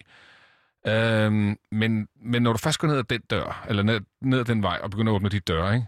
så bliver du også bare nødt til, altså så det, bliver det Så skal du også gribe metal. Så skal du gribe alt metal og alle subgenre af metal. Ja, det tænker jeg Og også, ikke? det. Så bliver det mærkeligt, ikke? Men, men der er jo ret mange af de her undergenre, som har deres egne awardshow, ikke? Altså, som Det måske det. giver mere mening. Herhjemme, der har vi jo, det hed faktisk også Dansk Grammy i nogle år, indtil man fandt ud af, hov, det må det ikke hedde, for det hedder det i USA, så nu hedder det Danish Music Awards. Ja.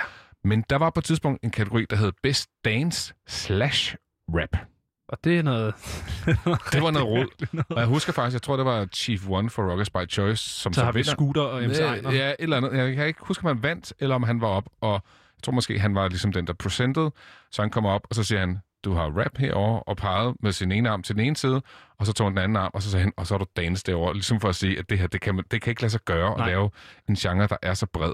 Og det var jo netop også det, der var problemet med den der skide urban-betegnelse. Det, var jo, altså, det er jo netop det der med, når du har øh, Lizzo og... Det ved jeg ikke.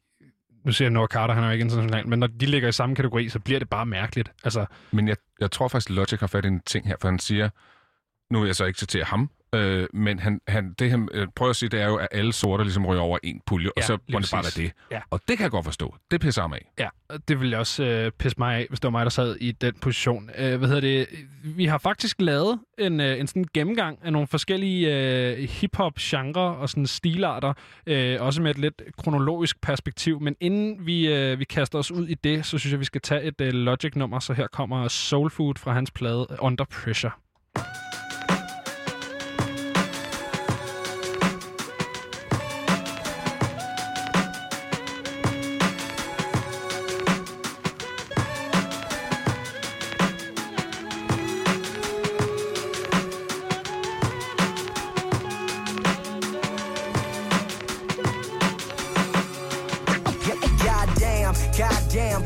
With legends. Crazy how one day your idols can turn into your brethren. Bitches, we severing. Hit up my jeweler, watch them freezes. Breaking bread like I'm Jesus. Money ain't everything, but somehow eases. Better believe us, ain't down and leave us. The baby crying, crack cooking where my sister be frying soul food. Plus my other sister just went back to her old dude. He whooping the ass, I kill him, I kill him, I motherfucking kill him. I said I really wanna kill him, but I can't. Cause if I do, Popo gon' claim I'm the villain, but I ain't. See my vision from pictures I paint. Do feel it like I feel it? I grip the mic and then kill it. Okay, I'm gone. It's memories resurface from hella long in my past. Chillin', sippin' Sinatra from a flask. Lil Bobby, just a youngin'. Skating was my hobby. Trying to stay out of trouble. My homie in jail Ferrari welfare. Food stamps and stealing from the stove. Come home and see an eviction notice. Take to my dough. Can't take no more. Mama on drugs. Daddy MIA. What can I say? I just wanted to be a kid and play. To this day, I pay homage to the gods, to the greats. Never stolen. I'm from Maryland where they shoot you in the dark of the night like Christopher Nolan for talking out of your colon. Catch me rolling with the realest.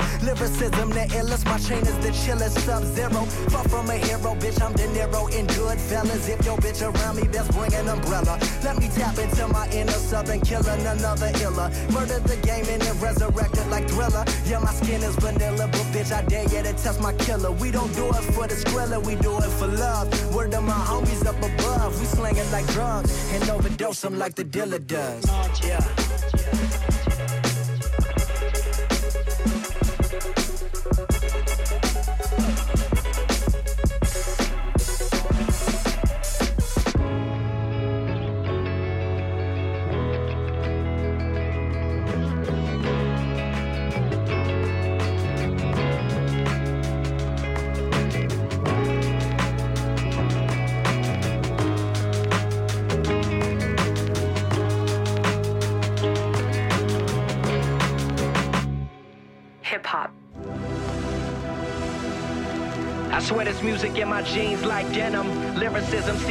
Venom. Yes, I know the flow hotter than Lucifer, even though heaven sent him. Uh, see my vision as I've elevated and risen. Open your eyes, despise lies, turn with deadly precision. I finally made my way up that section 8 division. Not by busting and killing, though I've had my share of stealing. But by putting pen to this pad and dispersing these feelings. Why the label only care about making a killing? Feel my energy. I ain't talking E N E I G, why I mean energy. That's the shit they never see. But I own supremacy. Number one, I better be. Bitch, I said I bet I be. Take my kindness for weakness, trying to get the better of me.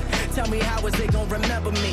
As the artist that concocted the perfect recipe, or would they be addressing me? Talking less of me just cause I was different. Just cause I was doing what I love. And the fans say they love you, but they push and they shove. Cause they want what they want, how they want, when they want it. I just gave them 20 songs, now they want another hundred. I just see it as a challenge, I can do it, bitch, I run it. Worldwide tours, type of shit I always wanted. While the rest of them just worry about bitches and getting blunted. Still that same motherfucker from that YS1. Only difference, I'm stronger and better from when I begun. So when people that never knew me, they tell me that I changed, that my music is different and my vision's rearranged, I just stop. And do my best to refrain from having conversations with people that ain't in my lane. Will I die? Will I live? Give the world everything I have to give. This is feelings on a page. Know my wisdom, not my age. Understand that I'm a man, not defined by his wage. Even though it's in the millions, that shit don't define my brilliance. Open your mind and maybe you can see the billions of people that separated but all equal. To know the ending, one must understand the prequel. I swear this music in my jeans like denim. Lyricism seeping them like venom. Yes, I know the flow hotter than Lucifer, even though heaven sent them. Spit it like holy water, prophetically repent them, then we gone.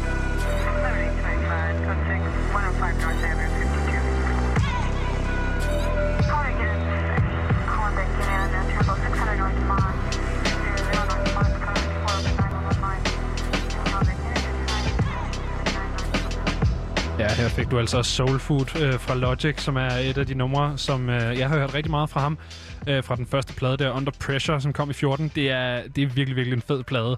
Øh, men vi skal lidt længere tilbage end 14, Mikkel. Mm. Øh, fordi at øh, jeg har siddet og lavet noget, noget opdeling i, øh, i sådan hip-hop-æraer, men også hip-hop-genre, og det er sådan lidt blandet. Øhm, men for ligesom at forstå, hvor man er, så må man forstå, hvor man kommer fra. Ja, tak. Øhm, synes jeg i hvert fald. Så det første, vi skal kaste os ud i, det er det, som jeg har valgt at kalde den gamle skole. Øh, og der er mange, der tænker, den gamle skole, det må være Gangstar og Biggie og sådan noget. Nej, nej, nej. Den gamle skole, det er 79. Det, det er fødselsåret. Det er, det, det er helt tilbage, ikke? Det er faktisk før, at der er noget, der hedder hip-hop og rap. Ja, lige præcis. Det er, det er nogle fester og nogle mixtapes, som, som går rundt i, uh, i The Bronx i, uh, i New York i USA.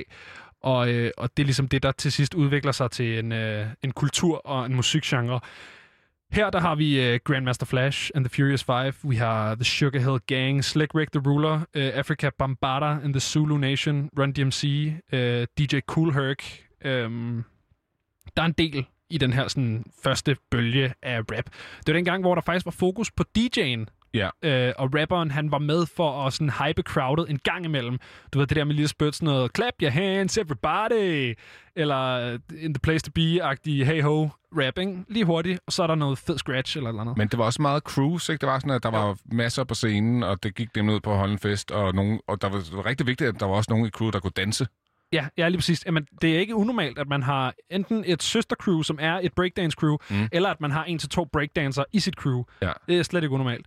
Øh, jeg, har, jeg har sat sådan nogle, øh, nogle ting op, som jeg har sådan med fra, fra alle ting. Det her det er en genre, som kommer fra New York. Øh, BPM, som er, hvor hurtigt musikken går, det er sådan beats per minute, øh, den ligger på omkring sådan noget 100-120, øh, og det gør den, fordi at meget af det første hiphop, i hvert fald meget af det første hiphop, der bliver udgivet, øh, er baseret på diskomusik og øh, breakbeats, altså øh, sådan isolerede trommestykker fra diskomusikken. Mm. Øh, så det giver meget fin mening, at man ligesom ender i det samme tempo, som diskomusikken gerne ligger i. Og det er altså de her 100-120 bpm, som er sådan meget øh, lækkert, dansabelt-agtigt øh, tempo. Ikke? Det er sådan, hvis man skal ryste røv, så er det en meget god bpm at, at gøre det til. Ja. Øhm, så er det nemlig sådan, det er sådan en ukompliceret tekstunivers. Ikke? Der er ikke, det er ikke fordi, at det er de store politiske budskaber. De kommer lidt senere. Jeg har faktisk taget et eksempel med, med et politisk budskab. Øh, og det er sådan det der meget sådan, du ved, alle fire slag er markeret. Alt er sådan, det er meget lige groove. Øh, det, er sådan, det er nemt at danse til. Og så er det bare festmusik. Det er meget tydeligt, det er festmusik. Hvis man skal kigge på, hvad vi har herhjemme, fra, øh, fra den her æra, eller genre, hvis man kan kalde det det, så, øh, så er det Rockers by Choice, og det er Østkyst Hustlers, sådan lidt, øh, og så er det MC mere- Ejner. Ja, mest Ejner, ikke? Fordi Mest Ejner, ja. Ejner og Rockers jo ligesom starter den her ting. Ja. Og man kan sige, at begge var jo sådan ude i at skulle nærmest hele tiden forsvare fordi det var sådan et, ja, det er jo bare noget fjolle noget. Og jeg kan jo huske, fordi jeg er jo, det er jo, ja, det er, jeg er jo ung på det her tidspunkt. Ja. Der er rigtig mange, der siger, at det der hiphop, det går jo over lige om lidt. Og jeg er sådan, hmm, ja, det gjorde det så ikke helt. Nej, altså, det fordi gjorde det så 2020 er det faktisk større end nogensinde før, ikke? Ja, lige præcis. Og er den største genre, øh, der er overhovedet. Det er jo det, der ligger og topper øh, Billboard og hitlister over det hele. Jo, altså så... Men Benjamin, hvad har du taget med? Fordi øh, den, altså, den her første old school, eller gamle skole, den, den, den, altså, den starter med, for mig, African Barbata, og, og, og er jo sådan, det er jo nærmest, det er jo nærmest noget kraftværk-inspireret. Ja, lige præcis. Øh, så hvad har du taget med? Jeg har taget noget, som det ikke er helt lige så elektronisk som uh, Africa Bombardar. Uh, det er Grandmaster Flash. Flash. Grandmaster Flash hedder det. Uh, Uh, unless you are from the British yes, Islands, it's then a it would be- Grandmaster Flash. then would it would be Grandmaster Ja. Flash. Nej, det er ikke Sir, Grandmaster Flash, jeg har taget med. Uh, Your og det er- turntables are ready. Han har lavet et, øh, et nummer, ham og øh, den gruppe, han rullede med, som hed The Furious Five, øh, som bestod af sådan lidt udskiftende lineup, øh, mener jeg faktisk. Øh, en af mainstays, det var Melly Mel, som også senere kaldte sig selv for Grandmaster Melly Mel. Og hvis man kigger på øh, Spotify-versionen af det her nummer, så er det også Grandmaster Flash and Grandmaster Melly Mel, der har lavet det her nummer. Det er et nummer, der hedder White Lines, uh, Don't Do It. Og det er en lille smule repetitivt øh, i længden. Jo. Så det kan godt være, at vi måske ikke skal høre det hele. Men, Men, øh, man kan jo sige, at budskabet fejler jo ikke en skid. det gør det ikke. Nej. Øh, fordi det er jo en sang, som... Øh, det er Cracker Wax og til nej til stoffer budskabet. Ikke? Det er øh, faktisk samme, øh, næsten samme, øh, samme hvad hedder det, budskab, vi fik fra Sims tidligere. Det er... Øh, lad være med at tage streger, Ja. øh, fordi det er fjollet. Her kommer det er White dumt. Lines... Det er dumt, Ja. ja, det er rigtigt. Her kommer White Lines, Don't Do It.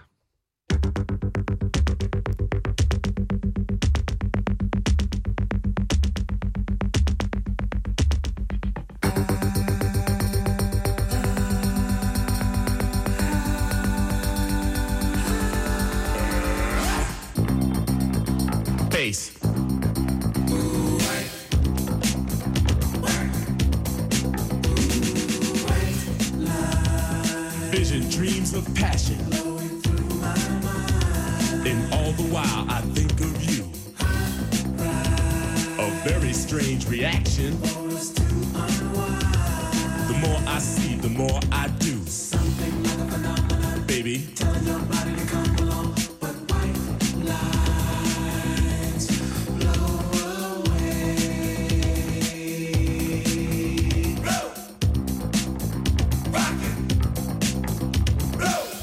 Ride, white line highway. Tell all your friends they can go my way. Pay your toll, sell your soul. Pound for pound cost more than gold. The longer you stay, the more you pay. My white lines go a long way, either up your nose or through your vein. With nothing to gain except killing your brain. Higher,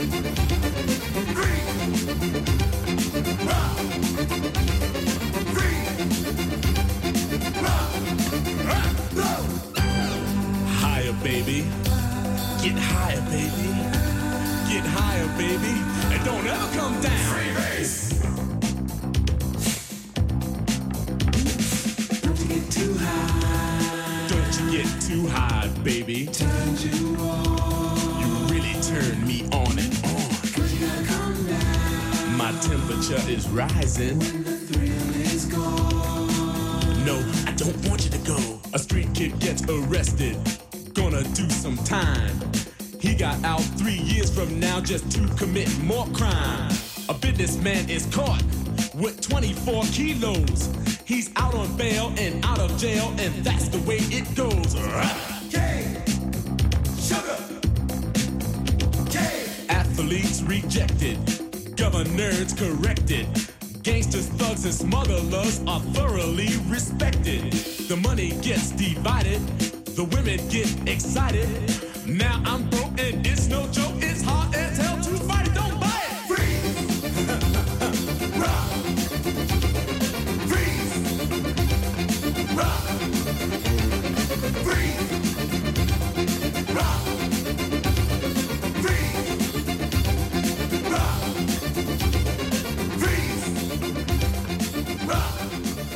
Så endte vi med at høre hele sangen alligevel. Her fik du uh, White Lines, Don't Do It fra Grandmaster Flash and the Furious Five.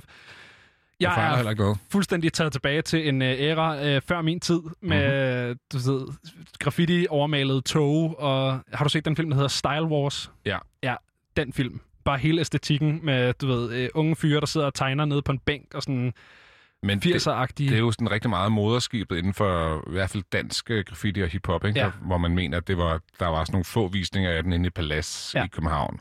Og, og de rigtige mennesker så den på det rigtige tidspunkt og tænkte, det der, det skal vi, og så begyndte hiphoppen, eller i hvert fald graffiti-delen begyndte Ja. der. som sammen med breakdansen jo er de sådan, fordi at, øh, hvis man skal tage i hvert fald øh, Run fra Run DMC, Reverend Run, øh, har jo defineret hiphop som værende et, et firbenet dyr. Altså det er, øh, det er MC'ing, DJ'ing, b-boying og graffiti. Det Mhm. er de fire ben, hiphoppen står på. Øh, og de to første ben, som kommer til Danmark, det er jo b-boying, altså breakdance, og så graffiti. Ja. Øh, hvor at musikken jo kommer senere, fordi at man ikke kan finde ud af at lave det herhjemme, ikke? Jo, altså, øh, og, og det er jo rigtig meget en københavner ting, og det er jo i bund og grund ikke ret mange. Nej. Øh, og så finder dem her ud af, som er sådan København og nord for København, ud af, at der faktisk også er nogle drenge ude på Amager, der render rundt og laver noget, Ja. som jo kalder sig Rockers by Choice, øh, men rapper på dansk, fordi de finder ud af undervejs, at det er lidt whack at rappe på engelsk, som de jo prøver til at starte med, Ja, ja. og så gør de det på, på dansk, men, men beholder jo deres amerikanske navn, Ja. som er lidt spøjst. Men, øh, men det er sejt, og øh, det er jo øh, det er noget svært noget at holde op til sådan, at øh, den dag, vi har i dag, og sådan lyden nu i hiphop. Men, men jeg synes sgu stadig, altså, jeg kan, jeg, jeg, Amager er nummer et, og Engel og alle de der, de kan det samme for mig, som, som White Lines Don't Do It. Så jeg, jeg synes, der er noget over den der 80'er æstetik.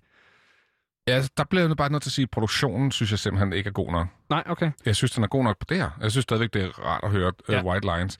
Jeg synes, nogle af de der specielt rockers ting, og MC Ejner tingene, mm, altså de er jo... Ja, du kan godt høre de gamle. Øh, men jeg synes til gengæld, at Ejners, øh, altså Ejners rim fejler jo ingenting. Nikolaj Pike er jo Ja, ja. foran alle andre på det, på det her tidspunkt. Helt bestemt. Øh, og apropos foran, så skal vi jo øh, lidt videre, Mikkel. Øh, fordi at nu når vi til det, som nogen måske vil kalde for old school, øh, men som jeg altså har valgt at kalde for sådan golden age øh, hiphop. Mm. Og øh, det er et stort begreb, fordi det er efterhånden en stor genre, som allerede der er mange forskellige ting. Så jeg har valgt at kode det ned og sige, at vi bliver i New York. Øh, det er, vi tager East Coast. Modigt valg. Ja, øh, fordi jamen, det er fandme svært at skulle sætte uh, Tupac og Tribe Called Quest i samme båd. Allerede der begynder det at blive rigtig underligt, ikke? Øhm, så, så det har jeg ligesom sagt, det, det gider jeg faktisk ikke. Så, øh, Men jeg, noget helt andet, Benjamin. Det er også super svært at sætte, øh, hvad hedder det, Tupac på et, øh, et hiphop landkort, fordi han jo Fuldstændig. både var East Coast og West Coast, og Ja. ja. var ingen af delene faktisk. Ja, lige præcis. Ja. Så, øh, så for at undgå den, så har jeg simpelthen bare sagt, det er kun East Coasten, vi lige, øh, vi lige berører her, fordi ellers så bliver det et meget, meget langt program. Men uh, The Golden Age, det er som sagt noget, der foregår i New York, i hvert fald som jeg har defineret det, fra sådan cirka 1987 til 1998. Uh, øh, det er sådan, det er slut 80'erne, og så det meste af 90'erne. Mm. Der, der er sådan en, en lyd og en stemning i hiphoppen, i hvert fald på Østkysten specielt. Der er øh, navne som Notorious B.I.G., der er Gangstar, Mob Deep, Slum Village, De La Soul, øh, A Tribe Called Quest og mange flere, Big L. Ja, Nas kan vi vel også ja, smide ind her. Også. Øh, rigtig, rigtig meget øh, hiphop, og rigtig, rigtig meget god hiphop. Og Jay-Z er jo også en del af, af af det her, ja. Så du ved, man kan ligesom høre på bare de navne, vi kan stå og kaste fra os her, at, at der bliver lavet rigtig, rigtig meget rigtig, rigtig god hiphop i den her periode. Mm. Og det er gerne der, at de der sådan old heads, eller sådan boom bap purister, øh, de er sådan, ah, men hiphop har aldrig været det samme siden. Og så har de altid et eller, Altså en eller anden plade. Ja, dig. Ja. "Nå, men du ved, så har de altid sådan en eller anden plade, hvor det var den sidste gode hiphop-plade. Jamen, altså, med, med far for at lyde som ham, så synes jeg jo, at det her, der, er det er jo, der er jo en grund til, at du har skrevet The Golden Age, fordi ja. ja. det er det er guldårene, og alt i den her periode lyder jo sindssygt godt, og stadig virkelig, virkelig fedt. Ja. Og ja, øh, scenen er kommet videre, det skal den selvfølgelig også, men hvis du spurgte mig, så vil jeg også sige, øh, altså hiphoppen kunne egentlig bare have faded away derefter. Det, det havde ikke betydet lige så meget for mig. Ja, okay. Men jeg er jo, altså, jeg er du også, også- ja, et andet sted. Ja. Øh, det her, det er jo mine 20'ere, så det er jo der, ja. hvor jeg ligesom definerer, og jeg er faktisk, ikke fordi jeg skal spille New York-kortet, men det gør jeg så alligevel, men jeg er rigtig meget New York på det selv tidspunkt. sagt, at hvis man kan spille New York-kortet, så skal man spille New Ja. York-kortet. Øh, så det er godt spillet. Men, øh, men som sagt, det her det har base i New York. Øh, BPM'en her, den er lidt langsommere. Den er Mhm. faktisk en del langsommere. Den er helt nede på sådan noget 85-95. Ligger faktisk ret meget i det der smørhul. Og jeg tror, en af grundene til det er, at øh, hvor den før var sådan lidt højere op, og man skulle danse til den, du behøver ikke længere danse til den, fordi Nej. nu kan du faktisk se den på tv.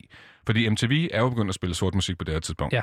Og der er også, der er jo, hvad hedder det, øh, BET, ikke? som Ja. er Black Entertainment Television, tror jeg, Ja, det står for, præcis. som jo også spiller det her. Så, så, så video bliver en stor del, og derfor kan du også være langsommere. Det er mere radiovenligt, der er også flere radioer, der begynder at spille det. Ja. Samtidig med, at udstyret, man laver det på, er, udvikler sig helt sindssygt. Øh, Arkai udkommer med den første MPC i sådan noget slut 80'erne, og det er et øh, produ- musikproduktions øh, station, det hedder, det står for MIDI Productions, Music Production Center, øh, MPC, og, og det er et apparat, som bliver fuldstændig instrumentalt for, hvordan hiphoppen produceres. Fordi det, som man kan med den, det er, at man kan spille lydbider ind i den, øh, manipulere dem på forskellige måder, sætte filtre på, så man kun kan høre øh, bassen eller gitaren, eller man kun kan høre vokalen. Man kan øh, skrue det op og ned i toneleje, så det lige pludselig lyder som om, det er nogle jordjern, der, eller en dæmon, der synger det. Man kan... Øh, skifte rundt i rytmen. Man kan alle mulige ting med det her instrument, som gør, at øh, for eksempel en producer, som hedder øh, DJ Premier, kan, kan ligesom udvikle sin signaturlyd, som vi skal høre lige om lidt. Øhm, men, men det gør også bare, at man har meget mere frihed, hvor at man før havde to pladespillere, og det var ligesom de instrumenter, man havde. Det var Mm. ikke, fordi man havde mulighed for at gøre det. Så, altså, man kunne gøre det en smule langsommere på pladespilleren selv, men man kunne ikke manipulere musikken på samme måde, som man lige pludselig kunne i slut 80'erne og 90'erne. Og øh, samtidig med, at alle de ting, du siger med, at det kommer på tv, øh, der er nogle andre ting, man behøver ikke danse til det længere, så får det sådan lidt øh, en mere tilbagelænet øh, sådan følelse ofte, ikke? Sådan lidt mere øh, roligt groove, øh, og så de her boom bap trommer jeg nævnte før, som jeg altså har, boom bap har jo navnet på grund af, at trommerne lyder boom, bap, bap, bap, bap. Du ved. Så det er Det er meget sådan- illustrativt. Ja, Ja. det er, det er ligesom det, det der. Øh, og der er også ofte, øh, der er selvfølgelig også nogle af dem, Biggie har også nogle mørkere sider og Mob Deep og sådan noget, men meget af hiphoppen øh, på det her tidspunkt har også nogle ret opløftende tekster, sådan De La Soul og A Tribe Called Quest og sådan nogle typer, som begynder at, at have sådan nogle lidt mere jazzet, lidt mere sådan feel-good vibes mm. i musikken. Ikke? Farside er også et godt eksempel på det. Ja. Som laver en hel sang, der bare er din mor-jokes, fordi hey, det, det er Your god stemning. so fat, how Ja. fat is she? Ja. Lige præcis. Øh, danske pandanger, der har jeg, altså Matthew Coin, øh, hvid chokolade, det er ikke helt samme tidspunkt. Ah, Men jeg synes, der er næsten der er noget lyd og Mm. noget stemning, som går igen. Øh, også ren mel i posen, synes jeg, Ja. øh, hænger, hører til her. Øh, humleriderne, øh, måske. Ja. Ja. At det er i hvert fald periodemæssigt. Ja, lige præcis. Ja. Øh, jeg, jeg synes også, der er noget stemning. Altså, noget, ikke nødvendigvis lyden der, af en der er ting. dog festen i uh, humleriderne. Det er der bestemt, ja. Det er er, i malerhjerne. Ja, lige præcis. Ja. Øh, men, men der er noget stemning stadig, som er sådan den der sådan lidt opløftende, lidt mere øh, laid-back-agtige ting, ikke? Øh, som, som går igen. Og øh, ja, det, det er den her Golden Age, og øh, jeg synes, vi skal tage et nummer fra The Golden Age, inden vi begynder at prøve at brække ned, hvor hiphop, eller jeg har tr- lavet tre fuldstændig tilfældige spadestik i, øh, hvor hiphoppen er nu, fordi den er virkelig, virkelig mange steder i dag. Mm. Øh, men før vi, øh, vi begynder at snakke om det, så skal vi lige høre en øh, sang fra DJ Premier. Her får du DJ Premier, Rakim, Nas og KRS-One med sangen Classic.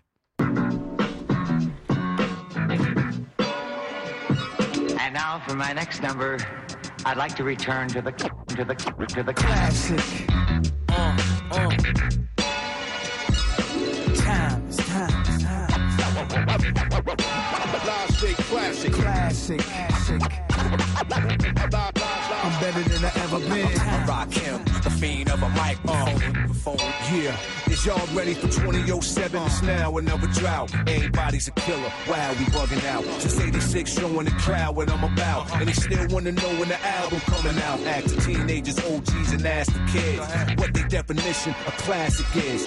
Timeless, so age don't count in the booth. When your flow stays submerged in the fountain of youth. Ain't no doubt in the truth, I'm off the meters. Everybody co-sign it, even non-believers. Since I came in the door, became one of y'all's leaders. In the fresh pair Air Force One sneakers. We call them uppies when they on divas. Probably one with KRS-One teachers. Nas made you look before the heaters. I bet you Khan had him on when he walked with Jesus. Jesus Classic. Live straight classic, uh-huh. classic. I'm better than I ever been. Time, it's time, it's time. I'm everywhere you never been and better than I ever been. Classic. Live, live straight classic. I'm better than I ever been. Hold the foot down, represent to the fullest. Nas, I rock well. Perseverance. See the fake hustler rapper. To them, it hurts to hear this. Oh, you went platinum. Yeah, that's nice. Now let me see you do the same thing twice. Three times, four times, then a couple of more times. Please, your amateur night. It's showtime. It's one life to live. So live it the best you can. The world could use one less man. Not enough air, not enough car factories to manufacture new vehicles, sedans, and vans. When they do make the whip, you like your chips ain't right. By the time you could afford it, the car ain't important. In the streets I'm Simon, it's just iron. Cops keep firing in my environment. Leaving you slump, then they drive home far from the hood. Brothers, they eager to jump on. I like to be the wall that they toast up on. I like to see them fall, guilty for doing wrong. I'm classic like the Air Ones, the hustler shoe. That's what I'm accustomed to. Yeah, classic. Live straight classic, classic. I'm better than I ever been. Time, it's time, it's time. I'm everywhere you never been and better than I ever been. Classic. Live straight classic, classic. I'm better than I ever been. Of course, we have Blastmaster KRS-One. How many y'all got criminal minded? You, you, you, y'all. Don't be blinded. Me, I got no jewels on my neck. Why? I don't need them. I got your respect. KRS-One, 20 years I rock. I do it for JMJ and Scott LaRock. This hip hop, and we's a nation. Don't you wanna hear more KRS on your radio station? Instead of broadcasting how we smoke them G's on the radio, we need to hear more local MCs. Will you out? Come on, will you out? This is the difference between MC and rap. Rappers spit rhymes that are mostly illegal. MC spit rhymes to uplift their people. Peace, love, unity, having fun. These are the lyrics of KRS-One. Classic. Live straight classic, uh-huh. classic. I'm better than I ever been. Time, it's time, it's time. I'm everywhere you never been and better than I ever been. Classic. Live, live, live straight classic, classic. Force ones, keep it poppin'. Classic, classic.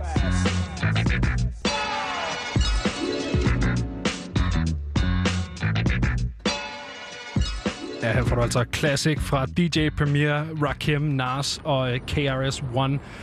Og øh, jeg synes, at det er desværre øh, ikke den bedste lydkvalitet i verden, fordi at den her sang, den er simpelthen kun at finde i sådan nogle underlige versioner på YouTube. Man kan ikke finde den nogen steder i en ordentlig indspilning. Øhm, men den er fed, og den har den der mega 90'er-agtige DJ Premier-produceret vibe, som lidt var den, jeg prøvede at beskrive før. Mm-hmm. Øhm, ja, så, så det er den her Golden Age, og øh, ja, vi skal videre, fordi at øh, midt i 90'erne, jeg har skrevet 95 på mit papir, men i virkeligheden er det måske nok lidt senere agtigt, men der begynder at ske noget i uh, Memphis, Tennessee, uh, fordi der er en gruppe, som hedder 36 Mafia, som uh, begynder uh, at lave en ny lyd af hiphop. Og på det her tidspunkt, der har, uh, der har sydstaterne allerede haft deres egen lyd i et stykke tid, um, men den har ikke været på samme måde det, som endte med at blive trap, uh, som 36 Mafia havde. Fordi at 36 Mafia, de begyndte nemlig at lave den her øh, lyd, som var det var hurtigere, men langsommere, øh, fordi at øh, trap, det går gerne i sådan noget 140 bpm, men man tager sig halvtempoet, så i stedet for at have, have et lille trum liggende på øh, 82 slaget, så har man det liggende på 60 slaget. Så i stedet for at det siger bum, bap, bum, bap, så siger det bum, bum, bap, bum, bum, bum, bap.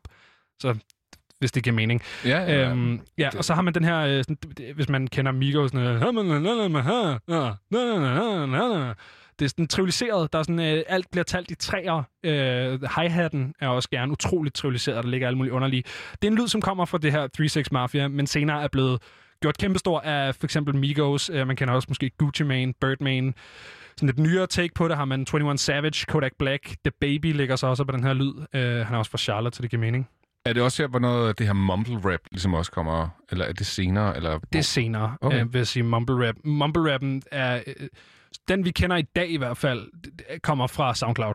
Og Ja. ja. kommer i sådan en SoundCloud-bølge efter 2010, sådan noget 2013-14 begynder det at gå helt banjo, ikke? Og så ser man uh, freshman, double XL freshman-klassen i 2016. Det er Led Uzi Vert og Kodak Black og designer og alt sådan nogle, der ikke kan finde ud af at åbne munden, men mm. som laver fed musik, Ja. men som ikke kan finde ud af at åbne munden. Eller ikke Øh, vil, i hvert Eller fald. ikke vil. Nej, øh, det- ja.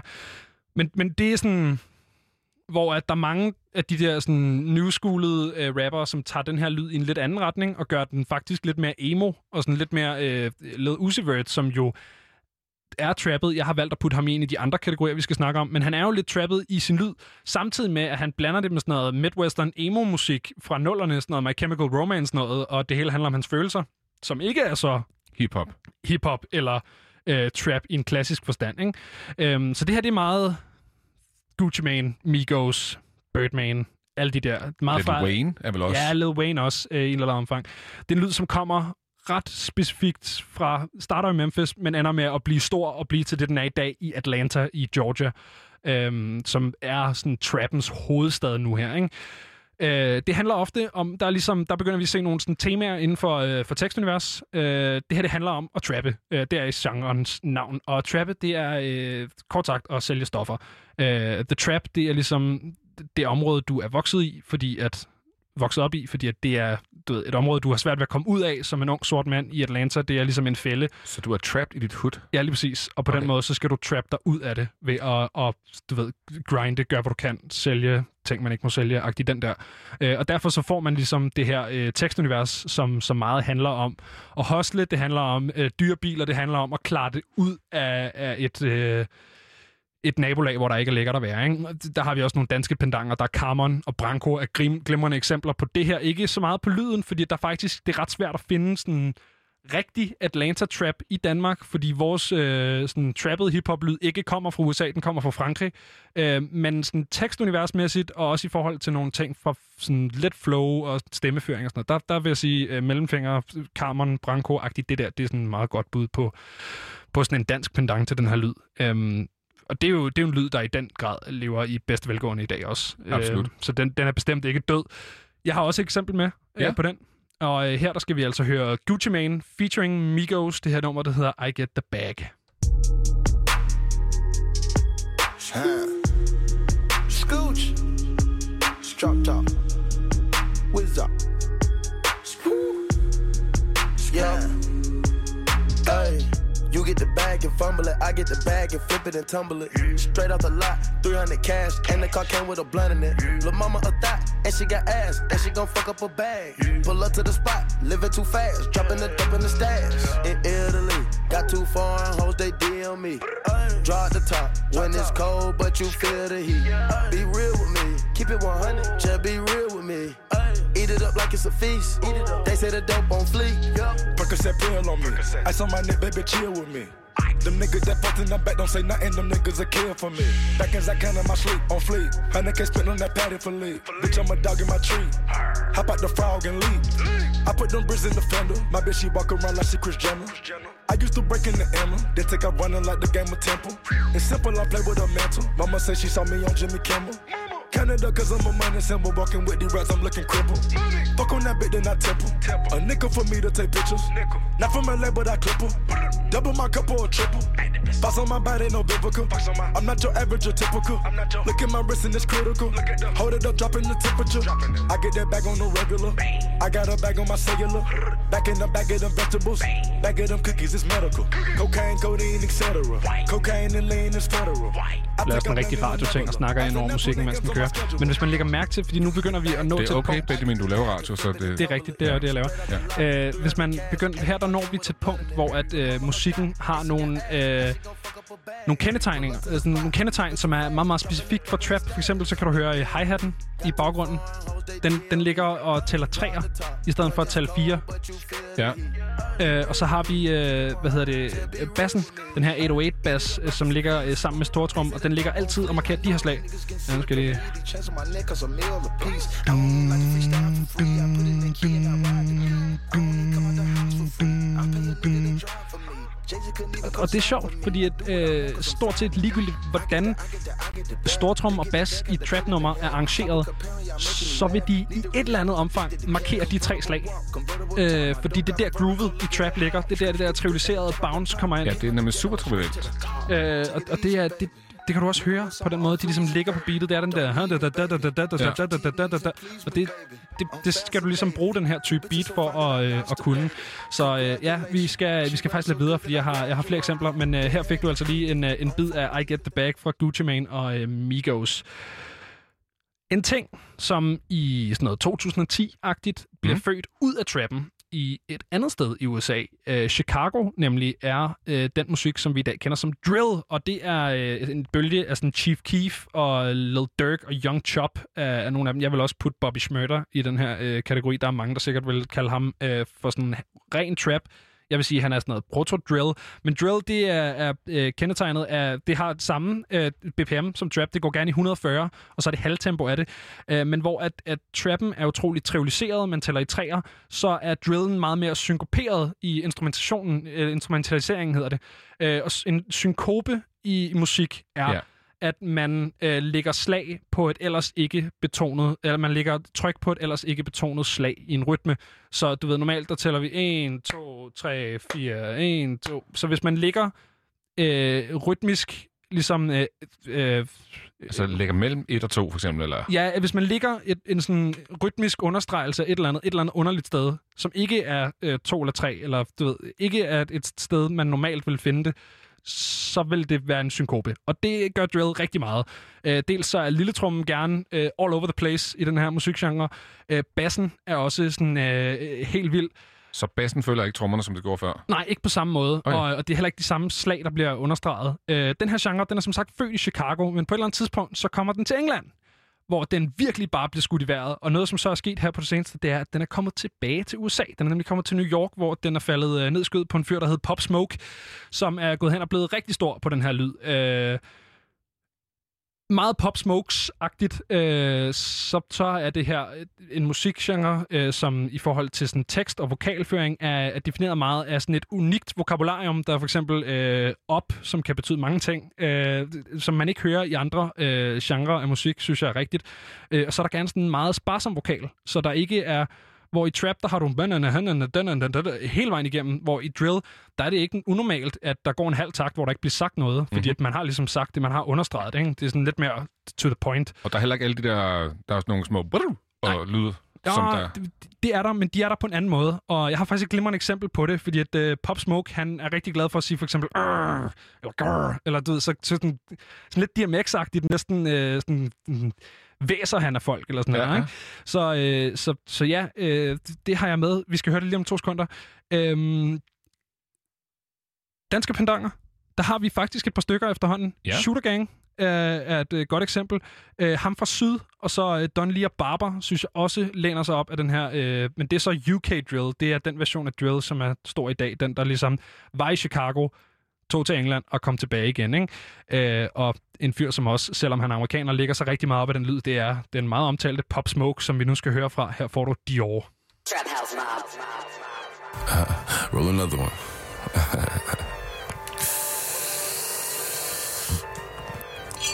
Sit up, never like you know it's special packet with the automatics. We gon' send them to heaven. Wait, wait, wait, wait. Hey, hey. Woo! 30, for baby. Shake it, uh, shake it, uh, shake it, uh, shake it. Uh. She like the way that I dance. She like the way that I move. She like the way that I rock. She like the way that I woo. And she let it clap for a nigga. She let it clap for a nigga. And she throw it back for a nigga. Yeah, she throw it back for a nigga. Michael and Mary, Mike Mary. Billy Jean, Billy Jean. Uh, Christian Dior, Dior. I'm up in all the stores. When it rains, it pours. She like the way I heard. Michael Mary, Michael Mary. Billy Jean, Billy Jean. Uh, Christian Dior, Dior. I'm up in all the stores. When it rains, it pours. She like the way I heard. When I walk in the spot, 30 on me. Buy at the club, niggas know that I'm paid. Bitch, I'm a thot. Get me lit, I can't fuck with these niggas cause niggas is gay. All in my page, sucking dick. All in my comments and screaming my name while I'm in the club. Throwing them hundreds and fifties and ones and ones. I smoke, they know I'm wildin'. If I'm on the island, I'm snatching the cell. Brody got locked, the night is bail. Until he free, I'm raising hell. Tell my shooters call me FaceTime. For all the times we had to FaceTime. 50 nights to do a state time. If you need the glizzy, you can take mine. Please don't come to mine. You know I'm like that. I'll make a movie like TNT. Black 30 on me, ask who really want it. I bet I air it like DMB. Now they blue island in my section. And I keep that 38 for the weapon. Remember when I came home for correction? All the bad bitches in my direction. She like the way I dance. She like the way that I move. She like the way that I rock. She like the way that I woo. And she let it clap for a nigga. She let it clap for a nigga. And she throw it back for a nigga. Yeah, she throw it back for a nigga. Michael Mary, Michael Mary. Billy Jean, Billy Jean. Uh, Christian Dior, Dior.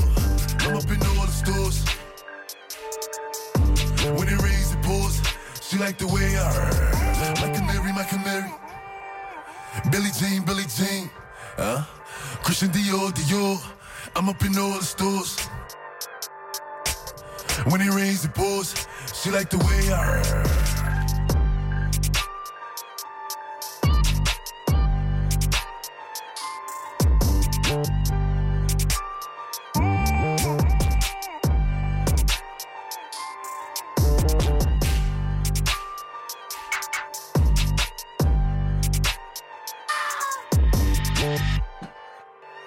høre, at det er en instrumental, der kommer fra England, det der. Altså sådan, den der måde, bassen ryster på. Det er fedt. Det er noget helt andet. Ja, ja det er det. Samtidig med, at det er meget det samme. Ikke? Og der er sådan, der er sådan en meget sjov pendant, fordi at, øh, nogen vil ikke kunne skelne trap og drill fra hinanden, men som Logic sagde, det der med, med EDM, altså som der, jeg tænker også, der er mange, der ikke kan skille psytrance og normal trance. Ikke? Mm. Så, Jo, jo, så jeg tror, jo. det er en af de der situationer.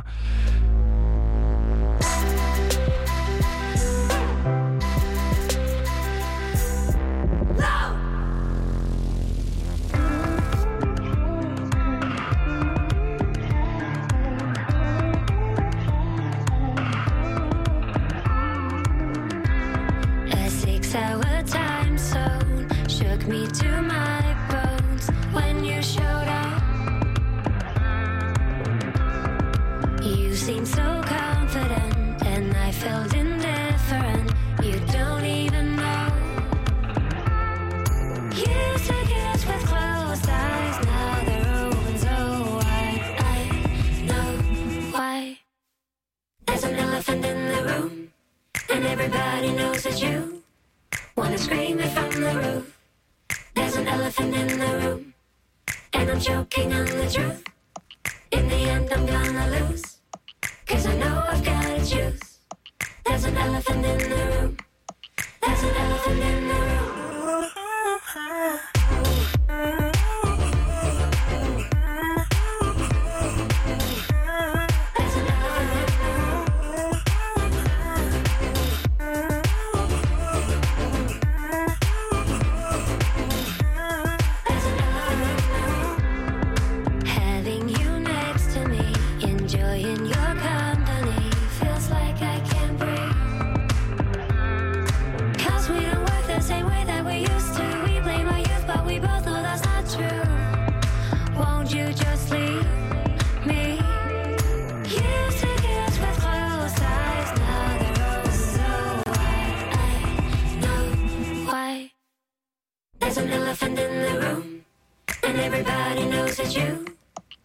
screaming from the roof. There's an elephant in the room, and I'm choking on the truth. In the end, I'm gonna lose, cause I know I've gotta choose. There's an elephant in the room.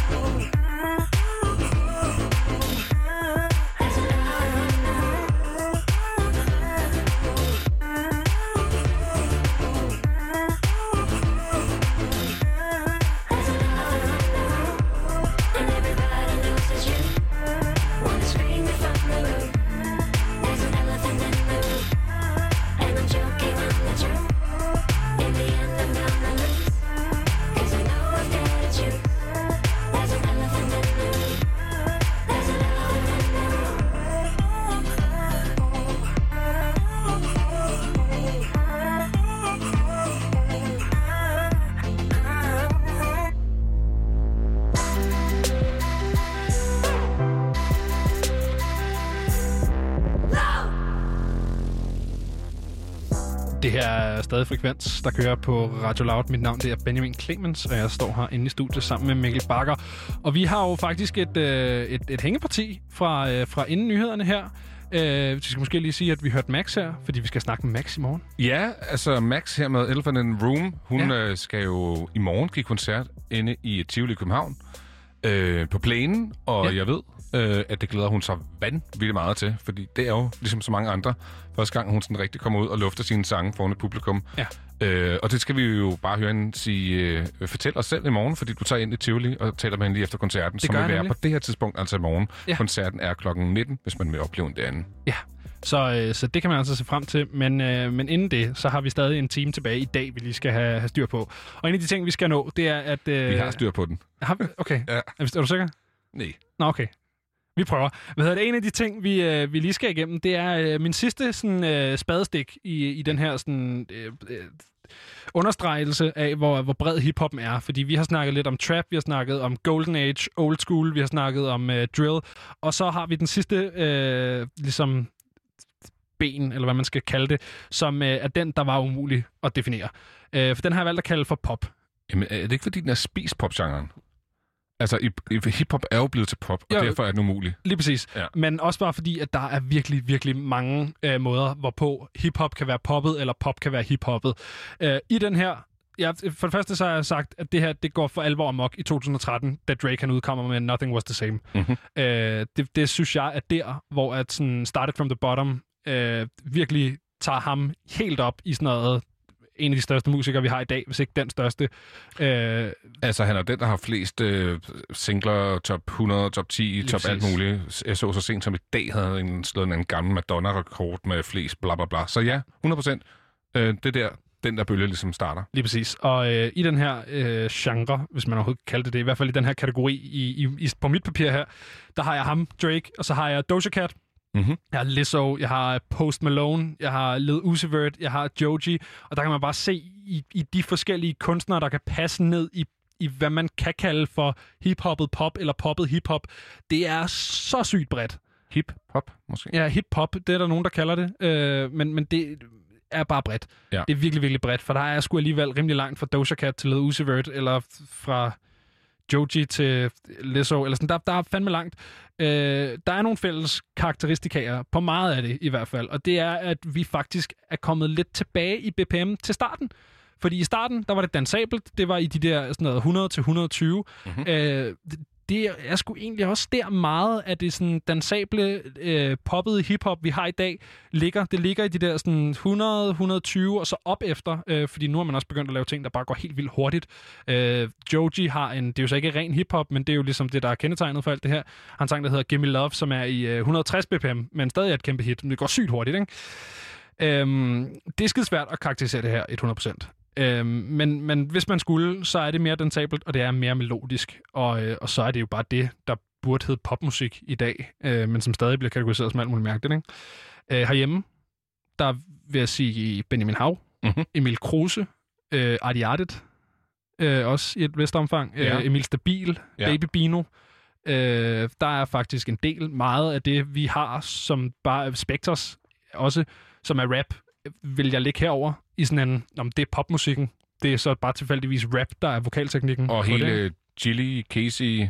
Ja, jo, Ja. ja, lige præcis. Mm. Så, så, så ja, der synes jeg egentlig, det er lækker. Og øh, ja, med det, så, så tror jeg sgu egentlig, vi er kommet nogenlunde igennem øh, nogle spadestik, man kunne lave. Jeg kunne også have lavet flere. Jeg kunne have taget sådan noget conscious rap. Jeg kunne have taget du ved, de der mennesker, der holder fast i den gamle sko. Der er virkelig, virkelig mange forskellige øh, genrer inden for hiphoppen. Og det her, det var bare for at understrege Logics pointe med, at det er virkelig, virkelig mærkeligt at have en, sangkategori, eller en kategori ved Grammys, der bare er best rap song, fordi det kan betyde en milliard ting. Ikke? Mm. Så, øh, så for at understrege det, så, så vil jeg afrunde min, øh, min lille enetale her og, øh, og spille øh, noget fra den her kategori, jeg har valgt at kalde pop rap, pop, hip-hop, hip-hoppet pop. Øh, det er selvfølgelig Doja Cat, fordi det, øh, det har været et relativt stort hit. Det her, det er Say So, vi skal høre nu.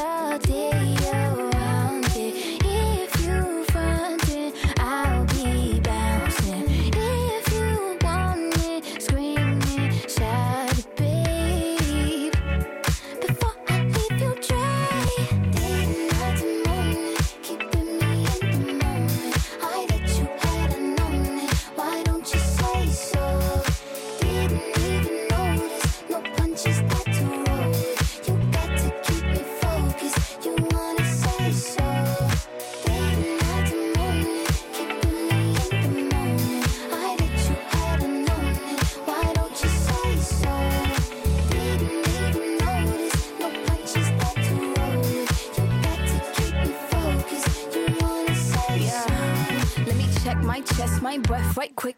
He ain't never seen it in a dress like this. Uh, he ain't never even been impressed like this. Probably why I got him quiet on the set like zip. Like it, love it, need it, bad. Take it, own it, steal it, fast. The boy stop playing, grab my ass. Why you acting like you shy? Shut it, save it, keep it pushing. Why you beating round the bush and knowing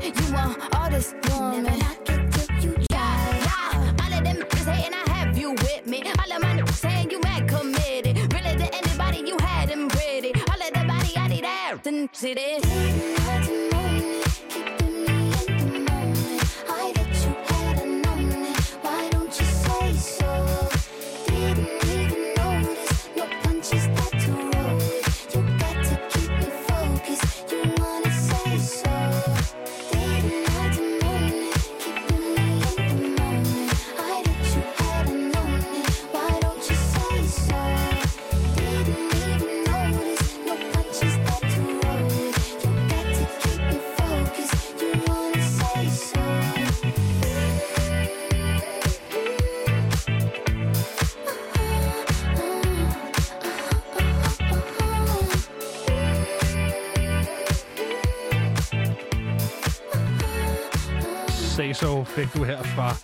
Doja Cat.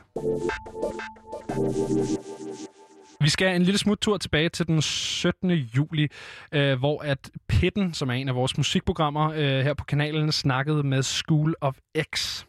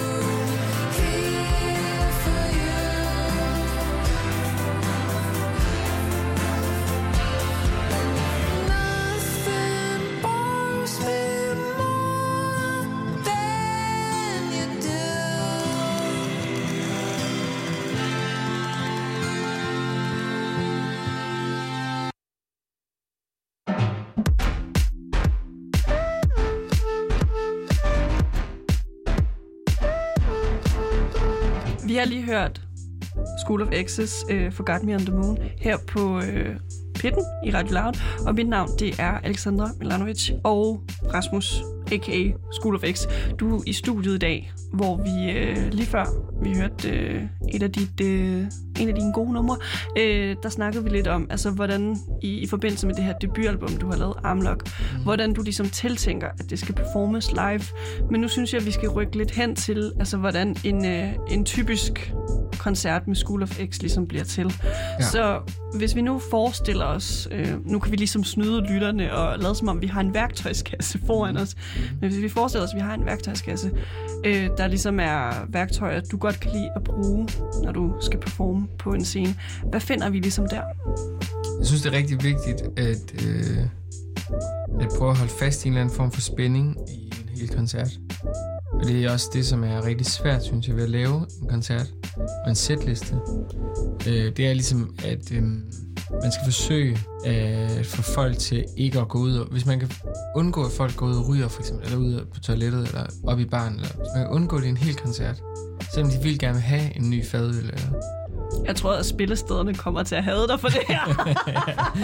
ja, men så kan det være, at de kører ekstra mange bagefter, fordi de skal snakke om, hvor godt det var øh, eller hvor dårligt det var.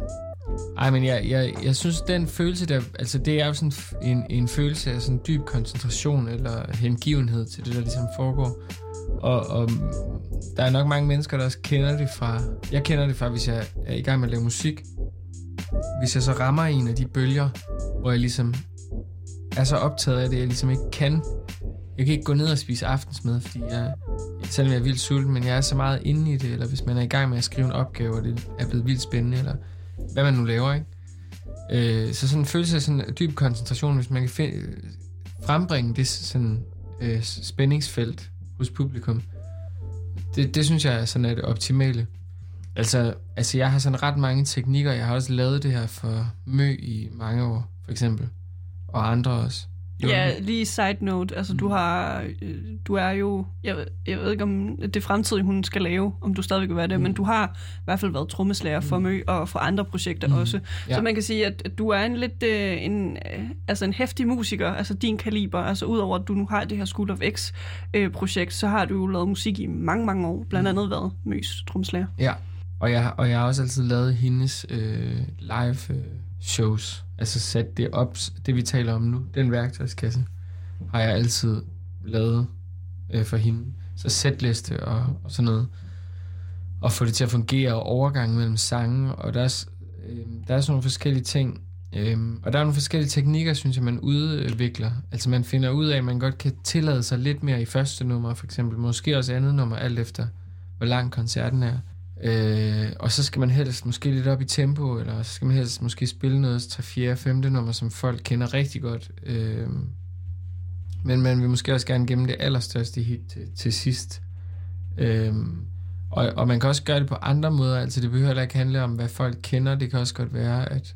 Altså jeg synes jo, som Frank Ocean gjorde det, jeg fortalte om tidligere, hvor han bare byggede op, altså i en time nærmest. Øh, var meget, meget smukt, altså... Så der er helt vildt mange måder, man kan gøre det på. Altså det, jeg bare kan sige om det her, det er, at øh, jeg bruger sindssygt mange timer på det, før en koncert. Altså så plejer jeg at lave et sæt, som jeg kan spille til de fremtidige koncerter, ikke? Men jeg bruger rigtig, rigtig lang tid på at skifte rundt på sange lytte og overgange og sådan noget. Finde ud af, hvad, hvordan kan man ligesom holde en eller anden form for kontinuerlig følelse igennem sættet, samtidig med, at man kan skille sangene fra hinanden, øh, og man, øh, man får lyst til, når en sang slutter, og blive til den næste sang. Altså, det jeg kan sige om det, det er faktisk bare, at det handler om at forsøge rigtig meget, og prøve rigtig meget. Og det kan være svært, fordi man sidder ikke med hele bandet, og lige kan spille det igennem på alle mulige. Eller det kan, kan, jeg ikke. Det er nogle andre, der måske kan, men, men så det er sådan noget med ind i iTunes, og sidde og rykke rundt, og, og, nu, og så putter jeg det tit ind i mit musikprogram, hvor jeg kan klippe rundt på andre måder. og, Altså, øh, hvad skal man sige, fra, fra mit perspektiv som udefrakommende, som ikke en del af School of X, mm. så føler jeg lidt, at du, du glemmer en lidt, øh, måske en, en, et vigtigt værktøj til Ja. dine øh, liveoptrædener. Ja. Og det er altså det, det sociale aspekt, eller i hvert fald kemien, du har med dit band. Mm. Hvorfor valgte du at altså, vælge setlisten som noget af det første, du ligesom ville... Øh, hvorfor ikke det her med altså bandet, og hvordan du arbejder sammen med dem? Det er et godt spørgsmål, faktisk. Men det er øh, nok sådan, jeg griber det an oftest. Fordi at hvis man ved, hvad for nogle sange man skal spille, så ved man også, øh, hvad for nogle roller, der skal udfyldes. Ligesom. Og hvis jeg nu valgte for eksempel kun at spille min første plade, der tror jeg stort set ikke, der er guitar på nogen sange. Lige det første nummer er der vist en lille smule guitar, men det, men det er så lidt, så hvis jeg havde valgt kun at spille den, det er en EP, så det er fem numre, så det bliver en meget kort koncert. men hvis jeg nu gjorde det, så, så er det jo ikke sikkert, at jeg skulle have en guitarist med. Det kunne godt være, at jeg skulle, hvis jeg synes, det var sjovt at lave det anderledes og sådan noget. Men det ville måske være mere vigtigt at have en, der var god til at spille synthesizer. Altså, men så er det jo selvfølgelig heller ikke sådan, at jeg skifter mit band helt vildt meget ud, alt efter det. Men, men det, jeg tror jeg faktisk, det der med ligesom at finde ud af, hvor er det, man gerne vil hen med det her. Det er i hvert fald min rækkefølge, min måde at gøre det på. Altså, jeg sidder selv og laver sange og indspiller de fleste ting. Og der er også nogen, der mødes og, og ved, hvem de er, der skal lave det musik sammen. Og så laver de musikken.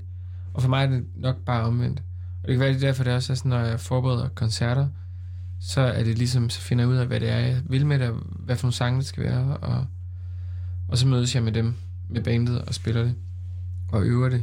Og så er jeg sådan rimelig meget sådan afviklings øh, sådan øh, syg, og sådan øh, øh, effektivitetssyg.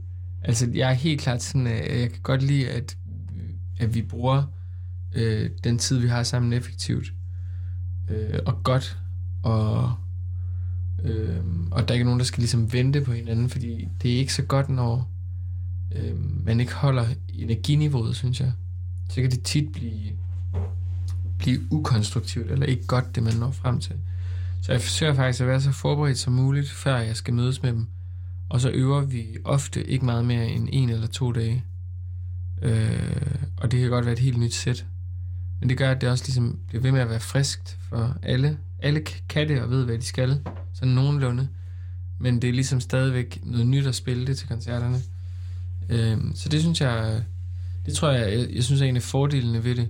Det er selvfølgelig vigtigt, hvis man ikke har et band, som snakker helt vildt godt sammen, og spiller helt vildt godt sammen, og er en god gruppe, så er det sværere at gøre, sådan som jeg gør. Og det er jo det, du er inde på. Altså, at sådan, der kunne man også starte. Men jeg ved, at de er vildt gode, dem jeg har.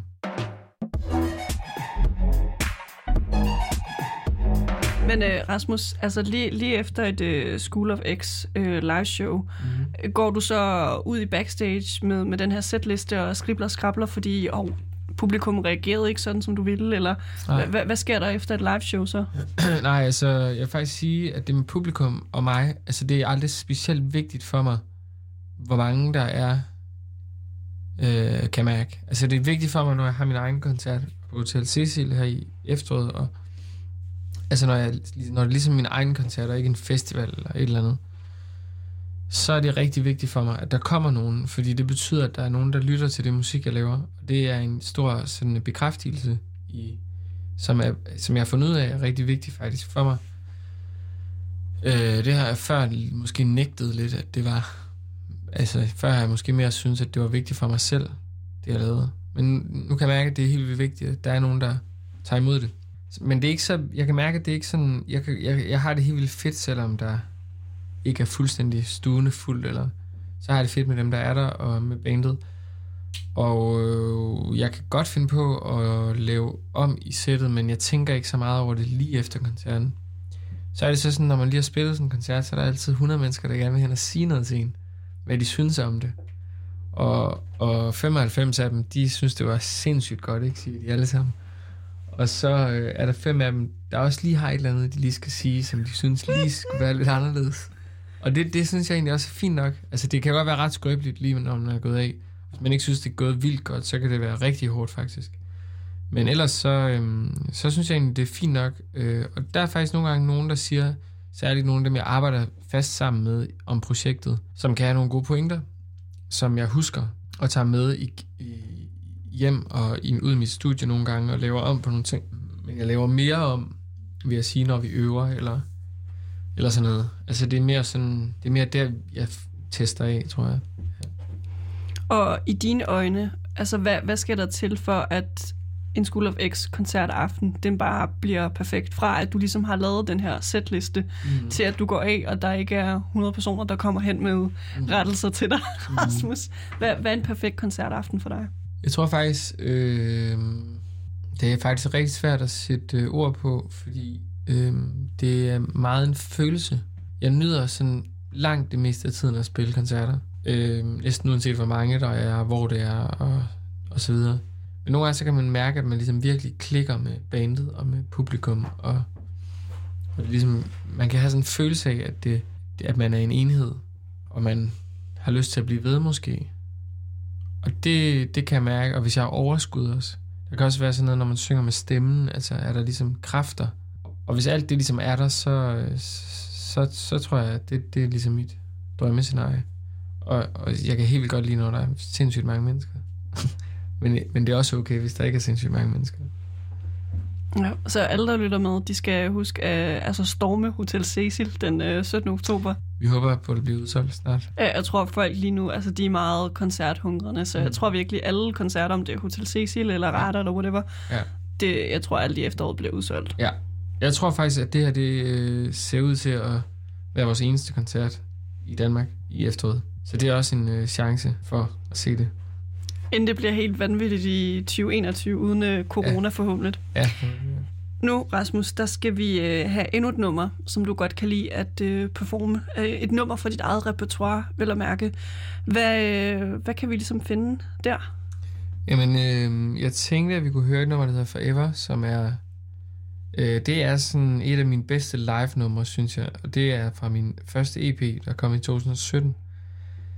Øhm, og det er sådan et ret energisk nummer, og sådan et ret simpelt nummer, og sådan det er de samme to akkorder, der kører hele vejen igennem nummeret. Øhm, så det er sådan faktisk, jeg har faktisk taget det med, fordi at det er ret effektivt til koncerter. I et sæt, som sådan er ret varieret, og som også har ret mange mere stille sange. Så det er måske noget, et af de mest energiske. Så vi smider lige uh, School of Access, altså dit uh, nummer, Rasmus, uh, Forever på. Ja. Og så når vi kommer tilbage her i pitten, ja. der skal vi uh, lege en lille leg, hvor du skal tegne din drømmesætliste.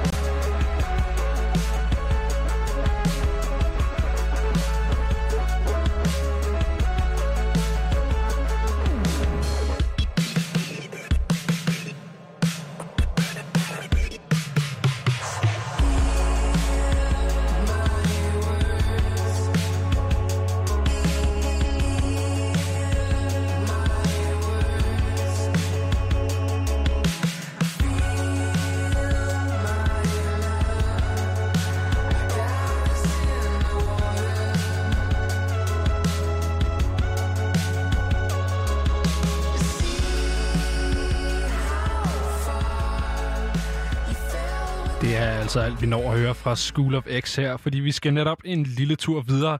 Vi skal videre til en af de andre partnerskabsprogrammer, vi har fra Vega. Vi skal nemlig en tur til Isa Naja Bul, fordi hun har snakket med Rasmus Riegel øh, i programmet Live Feed. Og nu har jeg altså fået fint besøg i studiet af musikolog og musikskribent Rasmus Riels. Og det er altså den første gæst, jeg har fysisk inde i studiet. Så hvis I synes derude, at øh, lyden er sådan lidt mærkelig, fordi det ikke lyder som om det er over en telefon, så er det simpelthen derfor. Velkommen til dig, Rasmus. Tak skal du have. Jeg har jo inviteret dig ind her for at blive lidt klogere på, hvad der egentlig sker med kroppen, når vi oplever musik, blandt andet på klubber eller til koncerter. Så først og fremmest vil du ikke lige præsentere dig selv, og øh, måske også lige forklare, hvorfor det er, du ved noget om det her.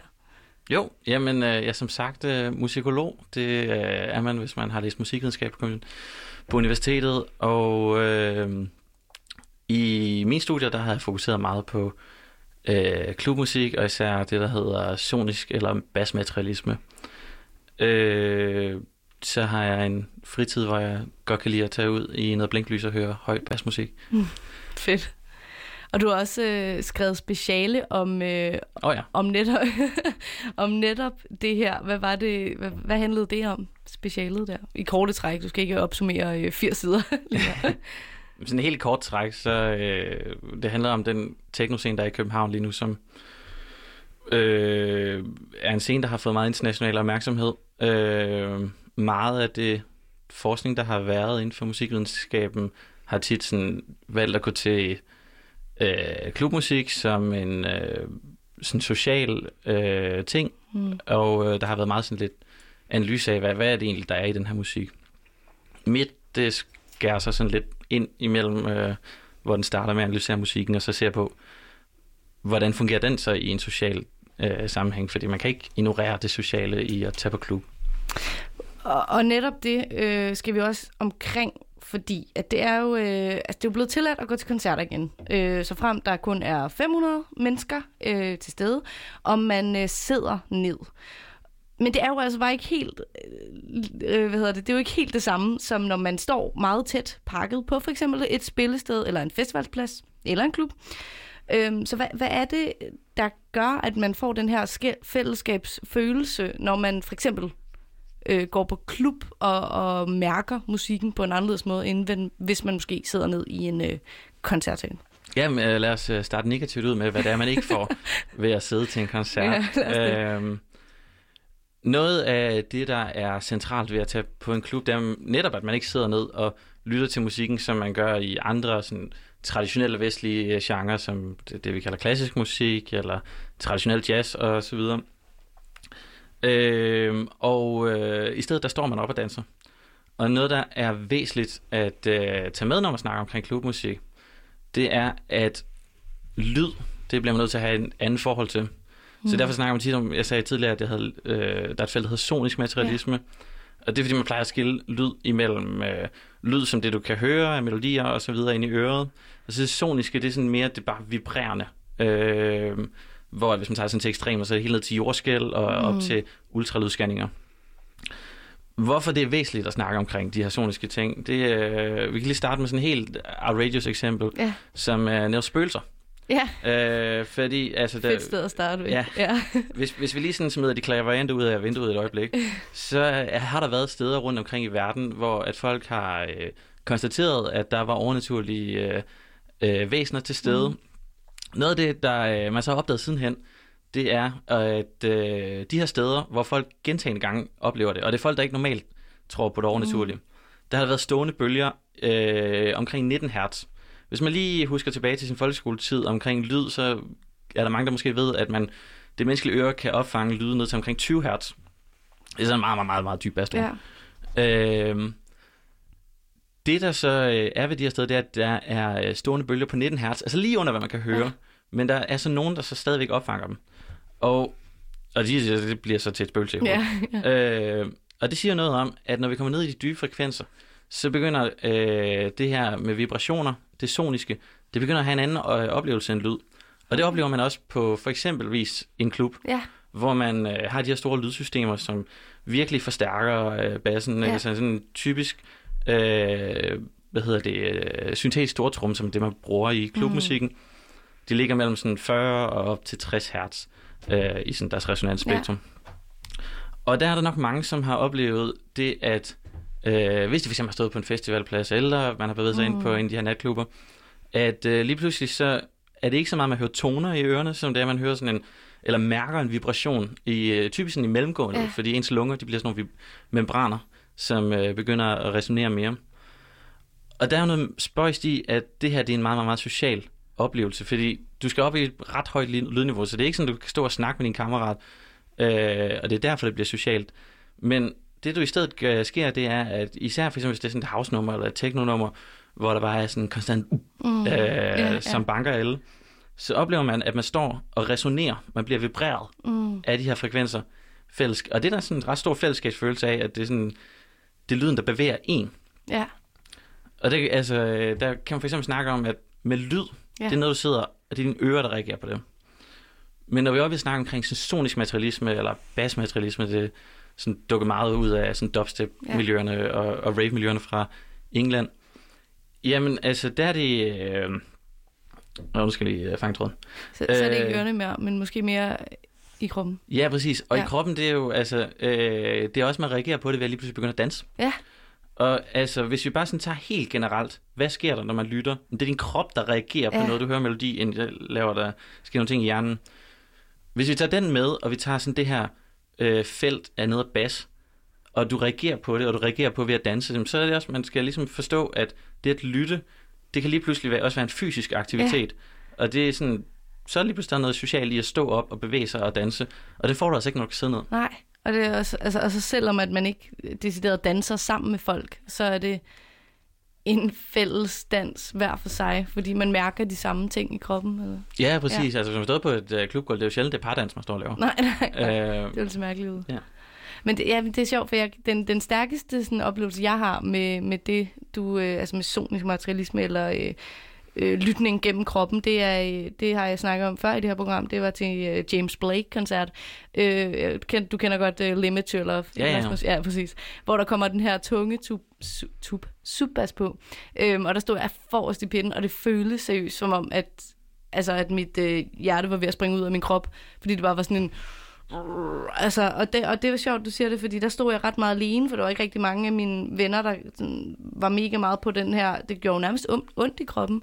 Øhm, men man følte alligevel, at, det, at man stod altså sådan fælles med nogen og, og mærkede det her sammen. Det er ret vildt. Det er måske faktisk øh, en ret god forklaring på den her øh, samhørighedsfølelse, som ofte opstår på festivaler, ikke? som mange også nævner, at det er det, man savner.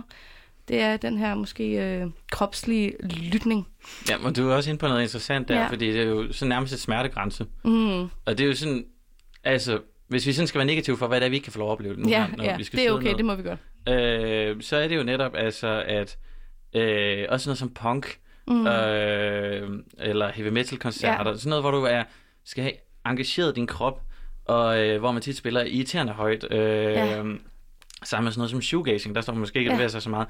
Men der er sådan en udmattelse i det, og det kan nogle gange godt være lidt svært, når det er, man skal sidde ned Ja. øh, og lytte til de her musikker. Musikker. Det kan. Nej, men det er, det, jeg forstår, hvad du mener. Øhm, jeg synes faktisk, at øh, Rasmus, inden vi snakker videre, for jeg synes, vi skal, vi skal lige skal snakke videre, men først så synes jeg lige, vi skal have et nummer, hvor, øh, hvor du synes, at når, øh, når tid er, eller måske lige nu, at man har nogle ægte gode højtalere derhjemme, kan øh, skrue max op og ligesom få en, øh, en, en følelse af kropslig lytning. Hvilket nummer øh, skal man så sætte på? Jamen, altså nu starter jeg med at sige, at jeg har skrevet omkring øh, den københavnske teknoscene. Ja. Og en af dem, der har fået meget øh, opmærksomhed her, det er Martin Schacke. Hvad siger han hed? Martin Schacke. Martin Schack. Og øh, der udkom en øh, compilation for et par år siden nu, på det pladeselskab, der hedder Kulør, som sådan samler den lyd op der. Mm. Og han har lavet et nummer, der hedder Automated Lover, som starter med sådan en øh, hurtig We Will Rock You-agtig lytning. Fedt. Øh, eller rytme. Ja. Og noget af det, jeg synes, man skal lægge mærke til, det er, hvis man kan få lov til at skrue højt nok op Ja. til, øh, og så må man sige undskyld til sin nabo bagefter. Ja. Øh, det er hvordan, at den arbejder virkelig meget ned i det her subbass øh, område. Og så har den sådan en, ligesom en call and response, som om, at der er sådan en øh, stor tromagtig Mhm. lyd, som går i kroppen, og så sådan en snære lille trommelyd, som går til ørerne. Og det, det er sådan, det er ret fedt at opleve det sådan fysisk, fordi det er som om den tiltaler to kroppe på en gang. Ja, Og så er der også flotte melodier bagefter. Ikke? det er godt. Det er jo det hele i et nummer, kan man sige.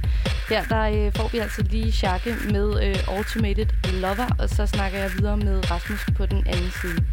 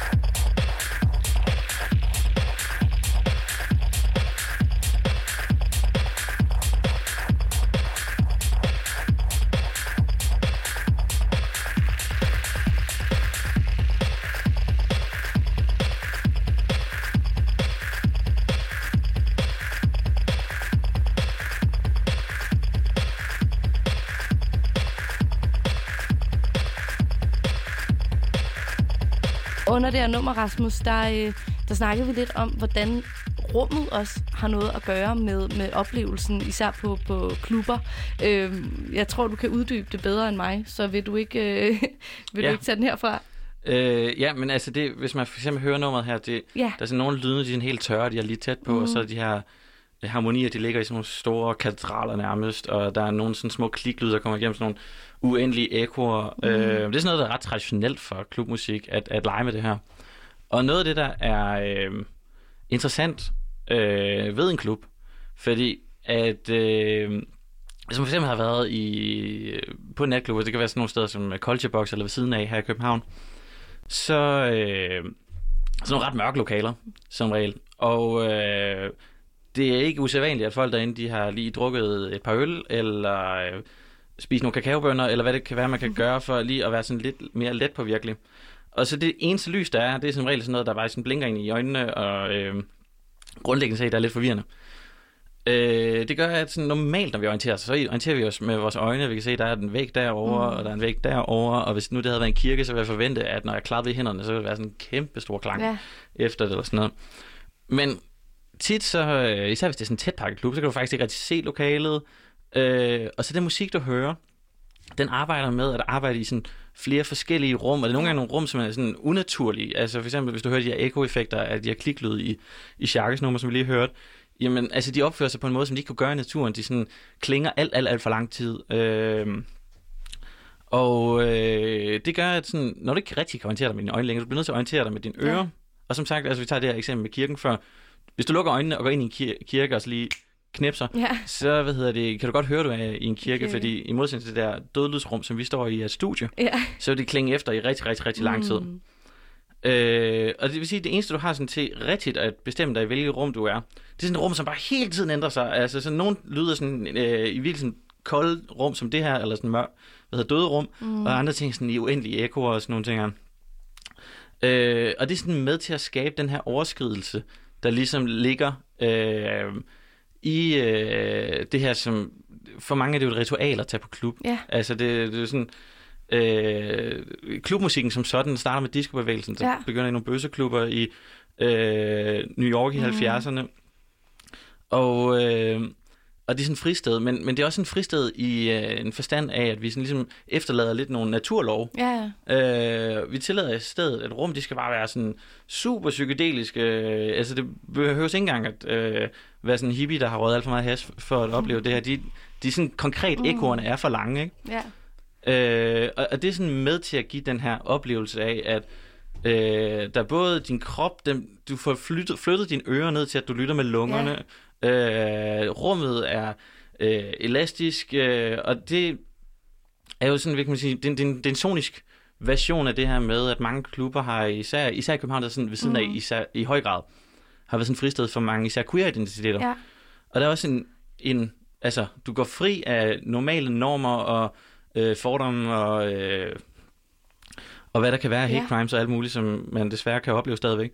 Øh, og så kommer du ind, både i stedet, hvor der er andre regler, og der er bas, og du, der er et fællesskab, og selvom du kan snakke med folk, der er fællesskab i at stå mm. Mm. og blive rusket af den her bas. Men det er også et helt andet rum. Ja. Du træder ind i en helt anden dimension. Du, du, du er frigivet nu. Det er jo smukt sagt. Meget, meget storslået. Altså, så det er det her med, at fordi at ens andre sanser måske er hæmmet, synet i hvert fald, så har man ikke opfattelsen af, hvilket rum man egentlig står i. Øh, altså, hvilket fysisk rum man står i. Og så kan, så kan øh, musikken manipulere med at skabe et eller andet helt... Øh, Det er jo, undskyld, det er jo, sprog, altså, det, er, det, er, det er også, hvad hedder det, ja. Ja. Øh, det er også, altså nu skal man passe på, hvor, hvor voldsomme konklusioner vi laver på det her, ikke? Men, Ja, ja. men, der er i hvert fald et eller andet med, at, man, at tit så er det, øh, rusmidler er en del af det at tage i byen. Mm. Og hvad hedder det, øh, altså de hæmmer ens opfattelse af virkeligheden. Ja. Og det, den her musik den er tit designet til ligesom at forstærke den her virkelighed. Ikke? Altså det er psykedelisk på meget anden måde, end hvordan Mm. man i 60'erne bare satte øh, en wow-pedal på en guitar. Det, det var mere bare en sjov lyd, man fik ud af det. Her der laver du sådan set noget andet. Altså Ja. du laver et andet rum. Og kan det på nogen måde, øh, altså fordi du er jo øh, specialist i, i klubmusik især, men kan man sådan, tror du man kan se øh, den samme ting med rummet øh, i, i nogle forbindelser med koncerter? Altså, øh, Jo, jo, det kan man nok godt. Hvordan det bliver- Men, men det er jo, hvad hedder det, øh, det der ligesom er, hvis du sidder ned ved en koncert, Og hvis vi lige, det skal være det er sådan, måske noget af det sidste negative, vi skal sige om Ja, det, der er ja. selvfølgelig også nogle positive ting ved sådan noget. Klart, ja. Øh, at der er jo også meget rockmusik og sådan noget, der arbejder med, med de her øh, lettere psykedeliske effekter Mhm. og, øh, og så videre. Men øh, hvis du står op og danser, så engagerer du din krop i lyden, og, krop, og lyden den engagerer din krop ved at vibrere den, helt bogstaveligt talt. Så der er sådan noget med, at du, du deltager i et andet Ja. rum, ikke?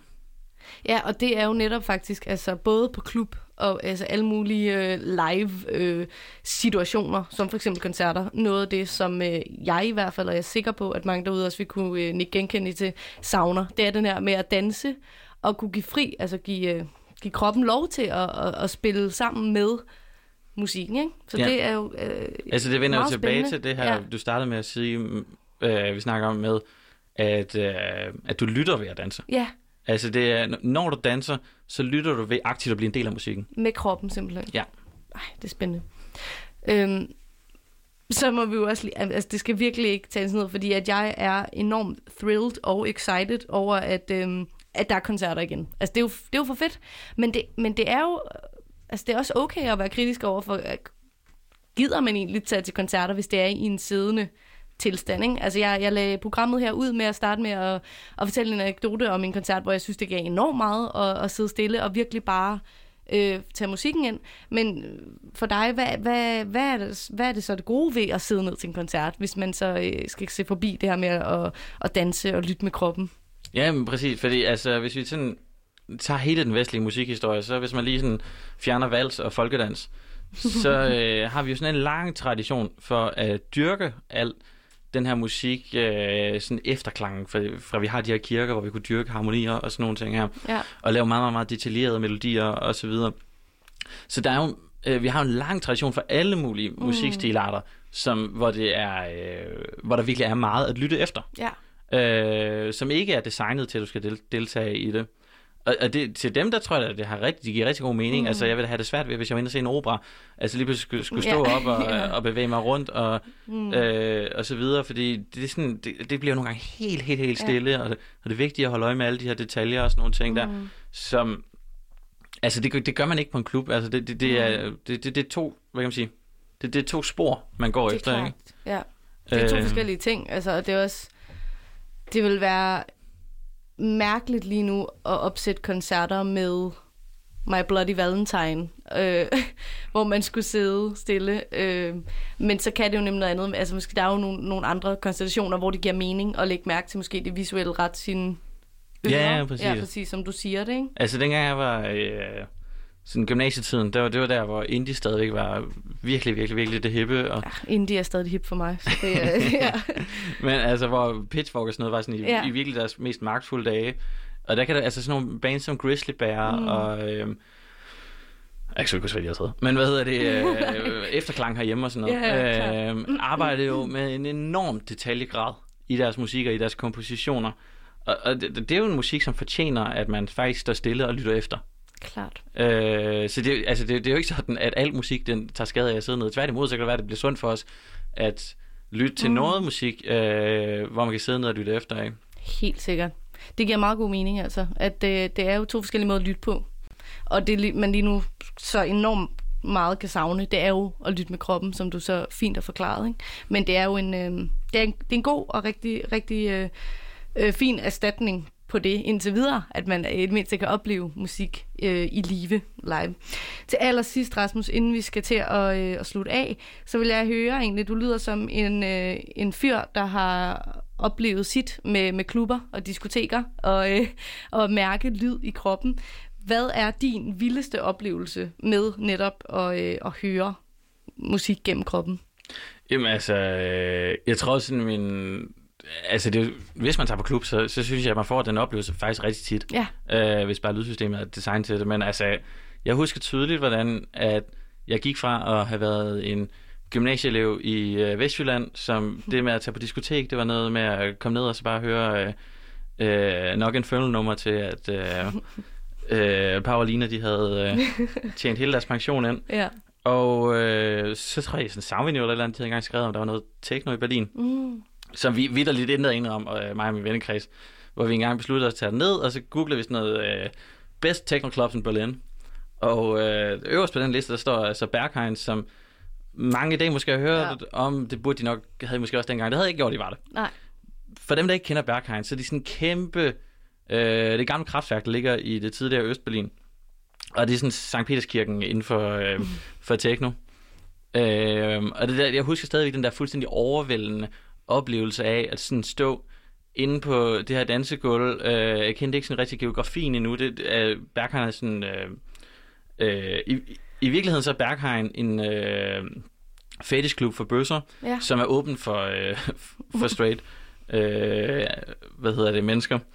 Og øh, lige pludselig var jeg over i sådan det her øh, område af gulvet, som er tilegnet det, man kalder bjørne, som er sådan en subkultur inden for bøssekultur, hvor man dyrker store muskler Mm. og store maver og øh, altså virkelig, virkelig, virkelig store kroppe.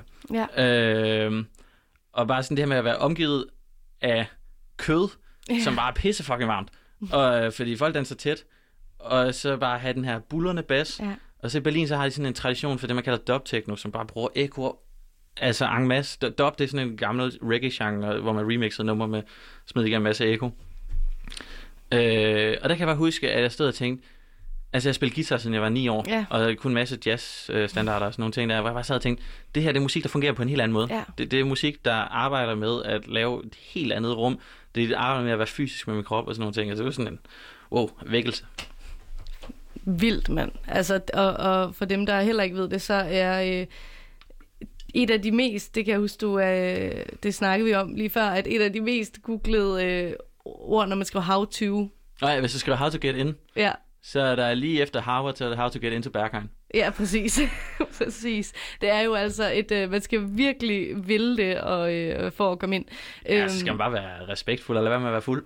Okay, det er simpelthen dit tip. Det er et meget godt tip lige at give videre til lytterne. Jeg er aldrig blevet afvist derinde. Det var bare, bare være sød og, og, og rimelig ædru, når du står i køen. Vildt nok. Den må vi lige øh, tage off record, hvordan jeg så kommer ind til Berger. Men øh, Rasmus Riels, det var simpelthen en fornøjelse at forbi studiet her, og øh, tak fordi du kunne gøre os lidt klogere på, hvordan øh, musik påvirker kroppen, og hvordan, øh, hvorfor det egentlig er, at vi savner at stå og svede sammen med fremmede mennesker, som jo kan virke meget absurd. Ja, og med det så er vi faktisk nået til vejs ende i aftenens udsendelse af Frekvens. Men vi er tilbage i morgen, samme tidsrum 18 til 21, hvor vi jo blandt andet skal i Tivoli. Og øh, jeg skal have en lille snak med Max, efter hun har spillet Lille Fredag. Men det var det for i aften. Klokken den er lige ved at være 21, og nu er det tid til nyhederne.